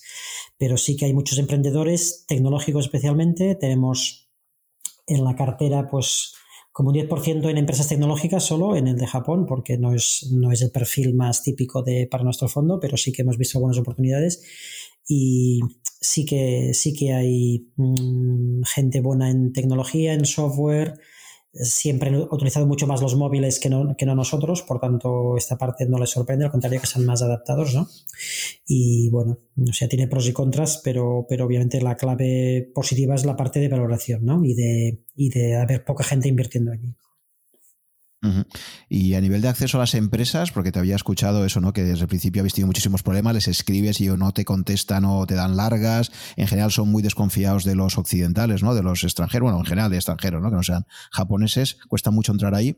Em, ¿cómo, ¿cómo, estáis entrando para poder acceder un poco más a conocer eh, quiénes son los gestores, qué, quieren hacer, etcétera? Sé que, creo que habéis contado con colaboradores japoneses, ¿no? De, que habéis tenido eh, como internos y, que poco a poco os iban dando, porque claro, ellos son muy de, te van observando, te van conociendo poco a poco, va todo muy despacio, necesitas mucho tiempo, ¿no? Para poder acceder a ellos y ganarte su confianza. Y no sé ahora en qué punto estáis, ¿no? De, de esta evolución. Esa es la parte más interesante, intelectualmente, ¿no? Seguramente. Es un poco agotadora para nosotros, ¿no? Porque estamos acostumbrados a que cuando queremos información de una empresa la contactamos sea en Suecia o en, ¿no? o en Estados Unidos y habitualmente conseguimos la información, ¿no? Podemos tardar más o menos, ¿no? Y cuando tenemos mucha accesibilidad, en Japón es desesperante porque porque no lo consigues, ¿no? Obviamente, ¿no? Especialmente en estas empresas, ¿eh? Pero bueno, incluso grandes empresas no tenían ni relación con inversores ¿eh? hace dos, tres años, ¿no? En grandes empresas de Nikkei, ¿eh? incluso, o sea que, pero bueno, mm, las pequeñas sin duda no tienen esta figura ni, ni ganas de hablar con extranjeros, ¿no? Entonces, eh, lo que hicimos, después de pensarlo mucho, hemos tenido, como dices tú, trabajadores japoneses esto ha sido una ventaja bestial, ha sido una suerte, mm, porque cuando lanzamos el fondo no, no teníamos previsto mm, eh, tener esta posibilidad. Entonces, gracias a estar en Barcelona y el IS es una escuela, pues, eh, una escuela internacional, eh, pues cada año hay alumnos pues japoneses, asiáticos, haciendo el MBA. Y como son gente con 7, 8, 9 años de experiencia, el sector financiero japonés, pues hemos tenido Hemos tenido cuatro japoneses, incluso una chica, eh, pues eh, que son eh, pues gente de Nomura, de Daiwa, del, de Morgan Stanley en Japón. entonces, hemos tenido analistas de primera línea que hemos tenido durante muchos meses, pues colaborando, explicándoles lo que habíamos encontrado y que nos ayudasen. Eh, tenemos, tenemos informes de empresas japonesas que la gente no se imagina de la calidad, porque tenemos gente buenísima que nos ha hecho pues toda... Claro, los japoneses entraban en la información en japonés y nos, nos hacían un informe en inglés, ¿no? Entonces esa es la forma nosotros de tener eh, información que no teníamos acceso nosotros y tenerla en inglés, ¿no? Tenemos todos los documentos en inglés y ya nos ha ayudado a entenderla un poco más la mentalidad y lo que hicimos el año pasado es decidir finalmente, como no nos recibían, les enviamos una carta a mano. Y claro, fue un proceso muy laborioso. Me acuerdo en diciembre de 2019, escribiendo, creo que escribimos pues 40 cartas en inglés y en japonés, ¿no? Y ya solo la administración en el ordenador de todo esto, no te imaginas la complejidad, eh, porque claro, tú ves una, una carta en japonés en tu ordenador y no tienes ni idea ni qué empresa es, ni qué día es, y por tanto eh, te aseguro que todo es complicado, ¿no? Entonces, eh, obviamente nos ayudaron mucho pues, eh, pues los japoneses y enviamos cartas personales firmadas a mano en el que nos presentábamos. Por suerte ya llevamos ya, pues en la mayoría de empresas, 3, 4 años de inversor. Por tanto, eso es muy positivo para ellos porque no es un inversor que, que acaba de llegar, ¿no? Lo que no les gusta a los extranjeros y si acabas de llegar y les exiges cosas, pues te rechazan, ¿no? Directamente, entonces eh, miden mucho el factor tiempo, entonces que tú confíes en ellos desde hace, desde 2016, en muchas de ellas, pues es muy positivo porque les contactas en 2019, pero tú confías en ellos desde 2016, les pedimos de poder visitarlos, nos contestaron como un 30-40%, eh, nos contestaron algunos en japonés y algunos en inglés. Y los que nos contestaron, como hicimos una carta, pues un poco, intentamos tocar un poco la fibra sensible y un poco explicar eh, pues que pues bueno, que éramos inversores, confiamos mucho en la empresa, que lo habían hecho muy bien, pero que nos gustaría un poco tener más información cercana. Entonces, eh, al final un 20-30% de ellos nos dijeron que los podíamos visitar en Japón, pero claro, fue justo antes del COVID, ¿no? Pero claro, nos dijeron que de acuerdo, los podíamos visitar, pero teníamos que ir con, traductores, porque no hablaban inglés, ¿no? Entonces, esto es un problema porque, porque obviamente mm, un traductor en temas financieros ya no es tan fácil, ¿no? Y eso complica un poco más, ¿no? Entonces, bueno, es positivo porque ellos ya nos conocen, como es quien, incluso quien no nos ha contestado, pues ya nos conoce, ¿no? Y eso es, es muy bueno porque ven que que pensamos a largo plazo y eso es lo que les obsesiona, ¿no? En que la empresa tiene que dar un rendimiento a la sociedad a largo plazo y no les gusta la especulación a corto. Entonces no les gustan los activistas que invierten hoy, quieren que aumente el dividendo y luego al día siguiente se van, ¿no? odian ese perfil occidental agresivo. Para ellos es la cultura es más milenaria y de, y de dar la sociedad y por tanto una empresa tiene que pensar a largo plazo y no hacer actuaciones a corto exageradas para, para hacer subir artificialmente las acciones. ¿no? Sí, y, conectando con este tema, em, estamos hablando de paciencia, de tiempo, efectivamente, todo el rato. ¿Cómo ves? O sea, sabes que uno de los principales fenómenos que se ha producido en la inversión a nivel internacional en la última década y particularmente en España, que hemos podido acceder a instrumentos que antes no teníamos, es el proceso de indexación global que se está produciendo. Es decir, hay un montón de, inversores internacionales que han dicho, yo no quiero tomar decisiones, que las tome el mercado por mí. Lo, que hago es básicamente me compro el mundo de una forma diversificada y, y dándole el peso que le asignan los principales índices bursátiles o de bonos del mundo em, y ya está, y me olvido del tema, ¿no? Porque es difícil batir al, mercado, etcétera. Entonces, ¿cómo, ¿cómo, ves desde tu punto de vista eh, este proceso eh, creciente de indexación? donde parece que la gestión activa pues está un poco más cuestionada. obviamente siempre va a haber gestión activa, porque si no, no podría haber indexación, ¿no? Al final la indexación se aprovecha, es como un, eh, es como un polizón que se aprovecha del ticket que le han dado gratis de, esos gestores activos que están tomando decisiones como tú, ¿no? Apostando por empresas pequeñas japonesas. Eh, pero ¿cómo verías, eh, cómo ves este proceso de, de indexación en general? si te parece recomendable para inversores con poca experiencia o, con pocos conocimientos del mercado financiero y cómo un poco ves tú la gestión activa en general, ¿no? Eh, comisiones pagadas y retornos que te da sobre el mercado, etcétera, ¿no? Sí, son muchos temas, ¿no? primero, mm, como has visto con el ejemplo que he explicado de, la entrada de dinero en el fondo de bolsa, ¿no? Mm, ciertos tipos de indexación o de inversión en índices ha existido siempre, ¿no? Mm, y por tanto han marcado mucho los flujos. Es cierto que nunca en la historia había, había existido una industria tan bien, tan bien creada y tan profesional como es la industria digamos de, de Vanguard ¿no? o, de, pues, o, de, o de BlackRock ¿no? en el crear productos en que la economía es de escala es cada vez son monstruosas, hablamos de billones y billones y billones y por tanto les permite bajar costes y por tanto es muy positivo para el cliente. Entonces, yo que una parte muy positiva, yo siempre todo el mundo digo a nuestros clientes, eh, invertir una parte en gestión pasiva yo, yo creo que es, es, es interesante. Eh, ¿Qué pasa? ¿Qué, ¿Qué, problema veo con la gestión pasiva? Bueno, primero es ha aumentado mucho los flujos para un sitio para otro, es decir, exagera los movimientos, ¿de acuerdo? Entonces, eh, eh, esta semana se ha lanzado un fondo, o bueno, un ETF se ha anunciado solo, que se iba a lanzar un ETF de temas espaciales, ¿vale? Como cada uno intenta buscar un tema, una temática más, más extraordinaria, más moderna, no más futurista, entonces eh, a alguien se le ha ocurrido, mm, creo que son los de ARC Capital, que se llama, que son muy famosos ahora, que van lanzando ETFs, entonces eh, se comunicó eso y el día que se comunicó, Virgin Galactic subió un 20 y pico por ciento.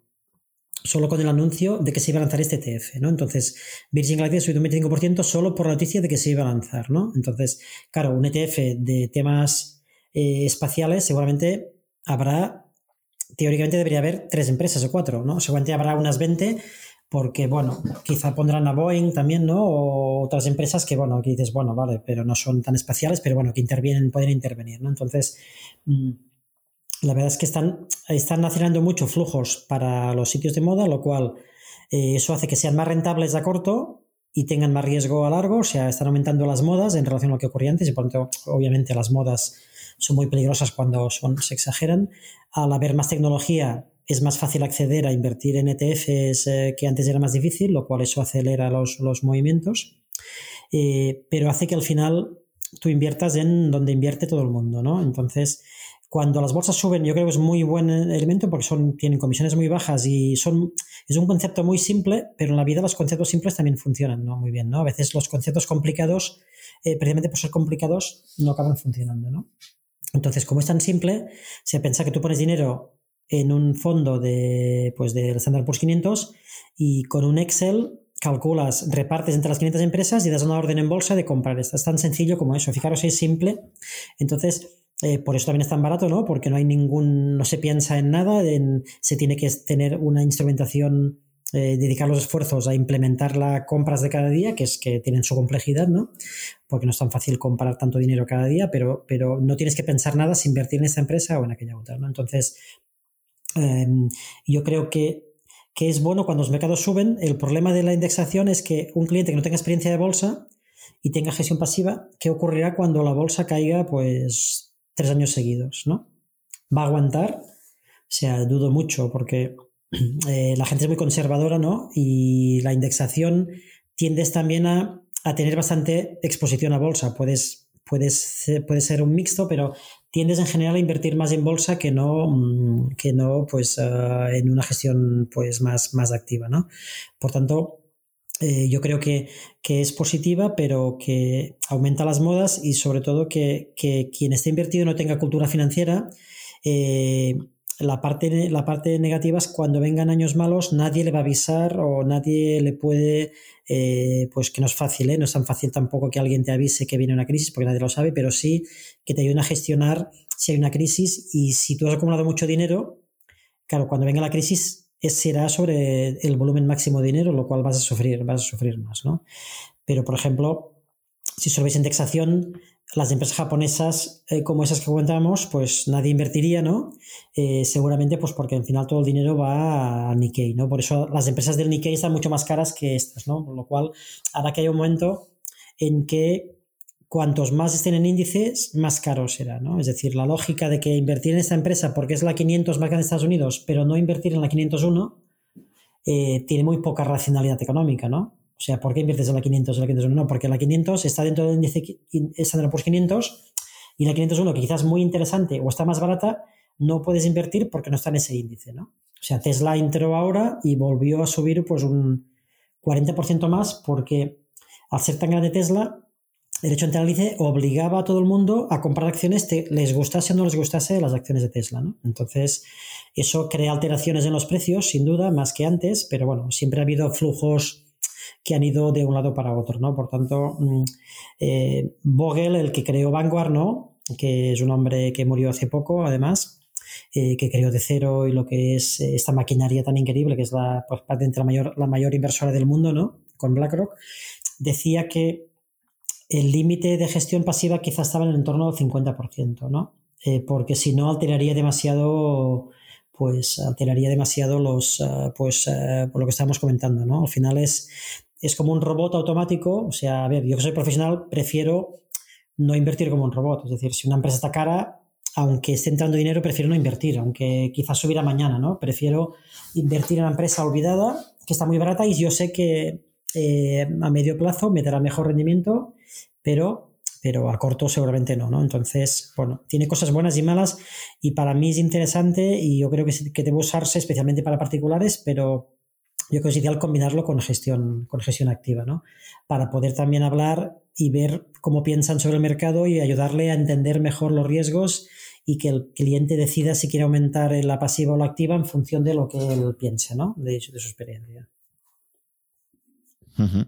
La verdad es que el tema del índice, la, cantidad de empresas que entren ahí es muy importante y es una cosa que no se le da mucha importancia, pero claro, ¿por qué 500 del Standard Poor's, ¿no? ¿Y por qué 50 del Eurostock? ¿Y por qué 35 del IBEX?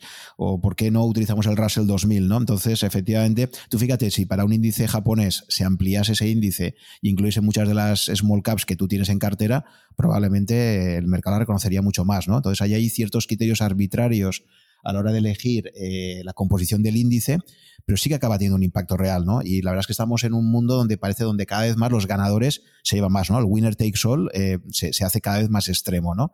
Em, entonces, no sé, mi duda está ahí, ¿no? Es decir, que hasta qué punto un mercado donde cada vez más parece que el peso de la indexación eh, va a ser mayor y hay una mayor globalización de todo, si te quedas fuera de la foto porque no entras dentro de los índices, aunque seas una empresa excelente, no se te acabe de reconocer nunca ese valor, ¿sabes? como, nunca seguro. la experiencia dice que seguro que van a venir inversores, pero obviamente quizá en el corto plazo no, ¿no? Eh, entonces, eh, pero antes decía, nuestras empresas japonesas teóricamente son volátiles porque suben y bajan, ¿no? Y, un año ganamos un más 37%, otro año perdimos un 19%, ¿no? Eh, pero en realidad el riesgo intrínseco es cercano a cero porque son empresas sin deuda, con todo, casi todo el dinero o la mitad de lo que vale en bolsa en caja y además ganando dinero cada año y con una contabilidad muy... Entonces, mm, a largo plazo las cosas igualan. Es decir, si la gestión pasiva continúa creciendo tanto, que dudo que, eso cambie, por tanto yo creo que en los próximos meses, trimestres, va a continuar aumentando la gestión pasiva, el peso de gestión pasiva, quizá lo que va a provocar más que otras veces en la historia, que cuando venga una crisis van a sufrir más los sectores donde estaban más caros y había más excesos y a cambio los que estaban más baratos no solo no caerán menos, sino que incluso subirán, ¿no? Eso algo ocurrió en 2000, ¿no? Que, que por ejemplo, acciones de tabacalera o de, o de agrícolas entonces, que es Agrofoods hoy, pues en el año 99 cada día caían porque la gente quería invertir en Terra y en tecnológicas y en Internet, ¿no?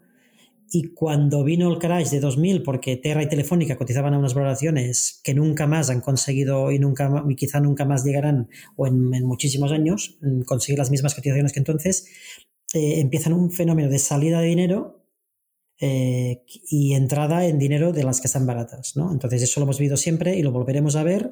Seguramente esta vez es más brutal el, importe que hay en las de moda ¿no? y en la gestión pasiva, pero sin duda, eh, si tú te dicen, bueno, puedes invertir en esta empresa pagando 150 años o en esta que pagas 3 años de beneficios, ¿de acuerdo? Entonces, al final el dinero, el dinero tiene, miedos y el, y el dinero también cuando empiece a salir, si están caras unas empresas, quien, empezará a vender no son las empresas de presión pasiva, porque no lo pueden hacer, ¿no? porque son como robots que van comprando eh, lo que está en el índice, pero inversores muy potentes, si ven que al final Standard Poor's, por ejemplo, por explicar algo, está una valoración inimaginable, empezarán a vender todo y entonces seguramente, ¿qué pasará? Provocará que quien esté en gestión pasiva empiece a perder y se salga y si te sales ¿Qué tiene que hacer el, robot de gestión pasiva? Pues tiene que coger ese dinero y vender, y vender, ¿no? Entonces eh, va a generar seguramente más ciclos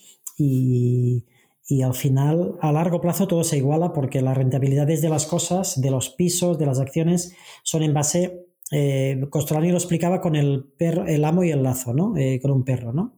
Tú tienes un perro con un lazo, entonces el perro es la bolsa y el amo es la economía o los beneficios de las empresas, ¿no? Tú puedes ir con un perro y el perro puede, mm, puede empezar a separarse de ti, tú lo tienes cogido por el lazo, pero se te separa y al final acaba volviendo. Entonces, em, en Tesla yo decía en un tuit hace poco que estoy convencido que dentro de 5 o 10 años el precio de Tesla será seguro la cotización más baja que la que había en diciembre de este año. Y es lo del perro y el lazo, es decir, que el, perro se ha ido como cuatro manzanas dando vueltas eh, por ahí y, el, y el, el, amo, que es los beneficios de Tesla, pues van creciendo poco a poco. De hecho, tenían pérdidas hasta hace, pues, hasta hace unos trimestres y ahora tienen más o menos resultado neutro, más o menos, o algo positivo. Entonces, eh, seguramente los beneficios de Tesla serán un poco mejores que ahora, dentro de unos años, y la gente no entenderá que sus acciones hayan caído porque eh, el perro volverá hacia el, hacia hacia el propietario, ¿no? Y, de estar, o sea, Microsoft ya ocurrió, Microsoft, Microsoft estuvo cayendo 15 años en bolsa. Si miráis un gráfico de Microsoft hasta 2000, 2000 eh, pues 2012 eh, o 2010 o 2009, no me acuerdo, veréis que llevaba pues 15 años cayendo. ¿Por qué cayó 15 años seguidos? Y Microsoft continuó vendiendo como siempre con el Windows y iba, iba, aumentando beneficios cada año, porque había subido tanto, porque los mercados vieron que tenía un monopolio y que era tan bueno que estuvo subiendo tanto en bolsa que luego estuvo eh, pues 15 años cayendo y la, y la empresa yendo bien. O sea, al final los resultados empresariales y la valoración acaban juntándose, entonces eso afecta a todo, a todos los activos. Bueno, y porque tenía ahí al frente a Steve Ballmer y la época de Steve Ballmer como CEO fue, fue catastrófica, ¿no? Y luego ya llegó otro y, pero, pero, pero, yo creo que no solo por eso, obviamente llegó pues no Satya Nadella y realmente es espectacular, ¿no? Como, como una vuelta. Yo, que, yo creo que ahí de momento Tesla mientras esté Elon Musk, en fin. Pero bueno, si eso daría para un debate potentísimo. Bueno, Mar, eh, por, por finalizar ya, porque hoy se nos ha hecho ya tarde, eh, me gustaría, como siempre hago aquí, que nos hagas unas recomendaciones de dos, tres libros que te parezcan fundamentales para, aprender a invertir mejor a largo plazo, ¿sabes?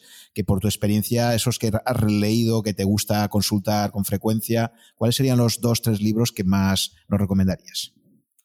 Bueno, para primero hay que leer, antes de empezar a cenar hay que leer a Costolani siempre, André Costolani, ¿no? El, judío húngaro, también como Soros, que, vivió en París, que se fue, tuvo que escaparse del país en la época de, de los nazis y del comunismo y tiene, por desgracia, tenemos solo dos, tres libros en castellano. De hecho, claro, como, como y vivió también mucho tiempo en Frankfurt, tiene muchas cosas en alemán que por desgracia no todo se ha traducido. Entonces, Costolani es imprescindible. Eh, para entender cómo funciona Wall Street hay que leer Michael Lewis, Michael Lewis, ¿no? Michael Lewis, que es el de la gran apuesta o el de Flash Boys. Eh, Flash Boys es un, es un libro bestial ah, y la gran apuesta también de entender cómo cómo van los incentivos en Wall Street, cómo funcionan las cosas, cómo se crean productos, ¿no? Cómo piensa la gente, la agresividad que hay en Wall Street es, es la forma de entenderlo bien. Eh, luego...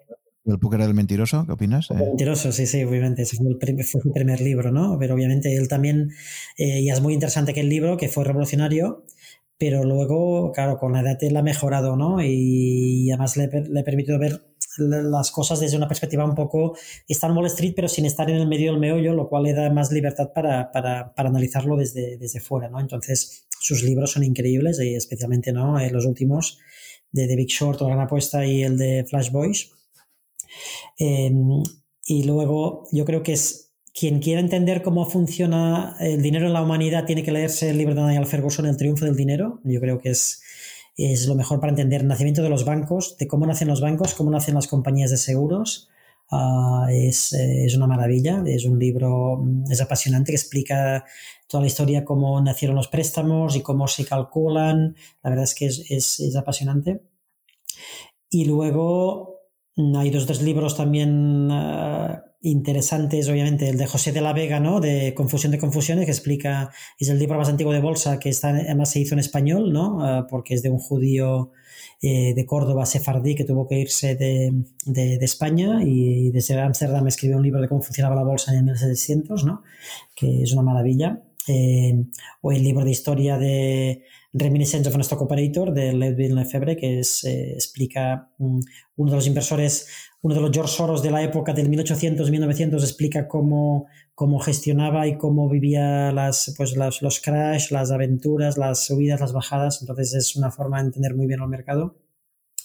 Y sobre todo también el libro de un poco, mmm, para entender un poco cómo, cómo, es el mercado financiero, es también el, el, de Margins of Safety, ¿no? el margen de seguridad de, de Seth Klarman, ¿no? que es un libro que no está publicado, que está agotado, y cuando lo lees entiendes por qué Seth Klarman no lo publica más, porque es un libro más de recomendaciones amigos y entonces mm, cuando lo lees entiendes de que no de que no lo ponga a la venta para todo el mundo por tanto es hay que conseguirlo pues por internet uh, y, y, entonces vale la pena mucho mucho leérselo -huh. Vale, genial, Marc. Eh, y de Costolani en concreto, porque siempre me quedo con la duda, la verdad es que yo aún no me he leído ninguno suyo, mira que tengo ahí varios siempre en la lista, pero ¿cuál le elegirías? Y mójate un poco, ¿cuál de todos los que él tiene traducidos al español, cuál es el que más te gusta de Costolani? Leerlos todos, porque es que solo tiene dos, tres, porque como ha habido reediciones y reediciones, y a veces nunca sabes esta nueva edición si es la misma que con distintos nombres, sin duda el, uh, el arte de reflexionar sobre el dinero es top. Es, y el seminario bursátil es de enseñanzas de Costolani, ¿no? Exacto, exacto. Esos son los que hay disponibles. Yo tengo un libro viejo mm, de los años 90 que es estrategia bursátil, que yo creo que no se debe editar uh, de Planeta. Eh, pero hay que leerlos todos porque son muy amenos, son muy fáciles de leer porque son todo experiencias y consejos todo, el rato consejos de alguien ya que es mayor y que explica toda su vida invirtiendo en mercados financieros y, y te explica todas las modas, uh, los excesos y cómo se gana dinero, cómo se pierde, qué, errores no hay que cometer. Entonces, costará que leerlos todos, pero, pero, pero sin duda quizá el, el de primero el de reflexiones sobre el dinero, ¿no? Primero. ¿Y de Soros alguno recomendarías? Soros son todos obras maestras. Uh, lo que pasa es que son más farragosos porque son más. Uh, es una mente privilegiada y Soros, la verdad es que todos son maravillosos. La verdad es que el, el Alchemy of Finance quizás es muy técnico y es más para quien sea más profesional del sector, porque de Alchemy of Finance es muy explicando cómo operaba él. Entonces, quizá para particular eh, le, va, le va a parecer muy, compli muy complicado y entonces mejor que, que se les que como ha hecho como 8 o 9 libros, no me acuerdo de sus nombres, pero, pero hay uno sobre el capitalismo, solo son capitalismo, por ejemplo, que, que explica todos los problemas del capitalismo ya hace más de 10, 15 años. Y, y la verdad es que, bueno, todos los que todos son muy, muy buenos, sobre todo porque es una visión que no te da nadie más, ¿no? Eh, hay uno que es Soros on Soros, que me sorprendió gratamente porque es de los pocos que no me había leído y me lo leí hace un año y es increíble explicando pues, las crisis históricas también y su vida personal, ¿no? Su vida personal, la que también es apasionante con su padre, que estuvo en un gulag en Rusia y cómo escapó a pie, la verdad es que es bestial, es bestial pues uh, también su experiencia personal, ¿no? Porque piensas un judío de, de Hungría que tiene que escaparse, que le entran los nazis, eh, se queda allí escondido y después entran los soviéticos, que fue aún peor casi, y tuvieron que, y tuvieron, y tuvo que irse el país. Entonces, uh, que se llama Soros on Soros, y, y, son muy interesantes. En mi blog siempre tengo resúmenes de varios, o sea que si alguien no sabe muy bien cuál hacer, quizá también puede ver resúmenes de capítulos concretos y así puede darse una idea si le gusta más un, un libro u otro. Muy bien, Mar, pues muchísimas gracias por todas estas recomendaciones de lectura, que como siempre decimos, eh, al final leer y, pensar por ti mismo es probablemente lo mejor que puedas hacer, ¿no? Para aprender a, invertir a largo plazo. Ha sido un verdadero placer disfrutar contigo de estas ya casi dos horas y media que hemos tenido. Creo que nos han quedado unos cuantos temas en el tintero que quizás den para una segunda parte más adelante, pero ya se nos ha hecho tardísimo. Así que nada, agradecerte muchísimo tu tiempo, tus enseñanzas compartidas con todos nosotros a lo largo de toda esa trayectoria vital y nada, desearte lo mejor y que podamos volver a coincidir pronto dentro de algún evento o quizás grabando un nuevo podcast en el futuro. Muy bien, Han. Igualmente, igualmente. Muchas gracias. Venga, un abrazo. Un abrazo. Que te vaya bien. Gracias por llegar hasta el final de esta conversación. Espero que te haya gustado y hayas aprendido algo escuchándola. Ya sabes que si estás interesado en estos podcasts, puedes suscribirte a mi blog que está en rankia.com barra blog barra such, S-U-C-H y ahí te iré comunicando, si estás suscrito, por correo electrónico las novedades cada vez que se publique un podcast nuevo o que organice quizás un webinar con algunos invitados. También te agradeceré si te gustan mis podcasts que pongas un comentario o un me gusta en alguna de las plataformas disponibles tipo Apple, Evox o YouTube para ayudar a descubrirlo a otras personas con intereses similares a los tuyos. Muchas gracias por tu fidelidad, si me sigues desde hace algún tiempo y si me acabas de descubrir, espero que te resulte interesante y que puedas escuchar algunos episodios más. Nos vemos en el próximo capítulo.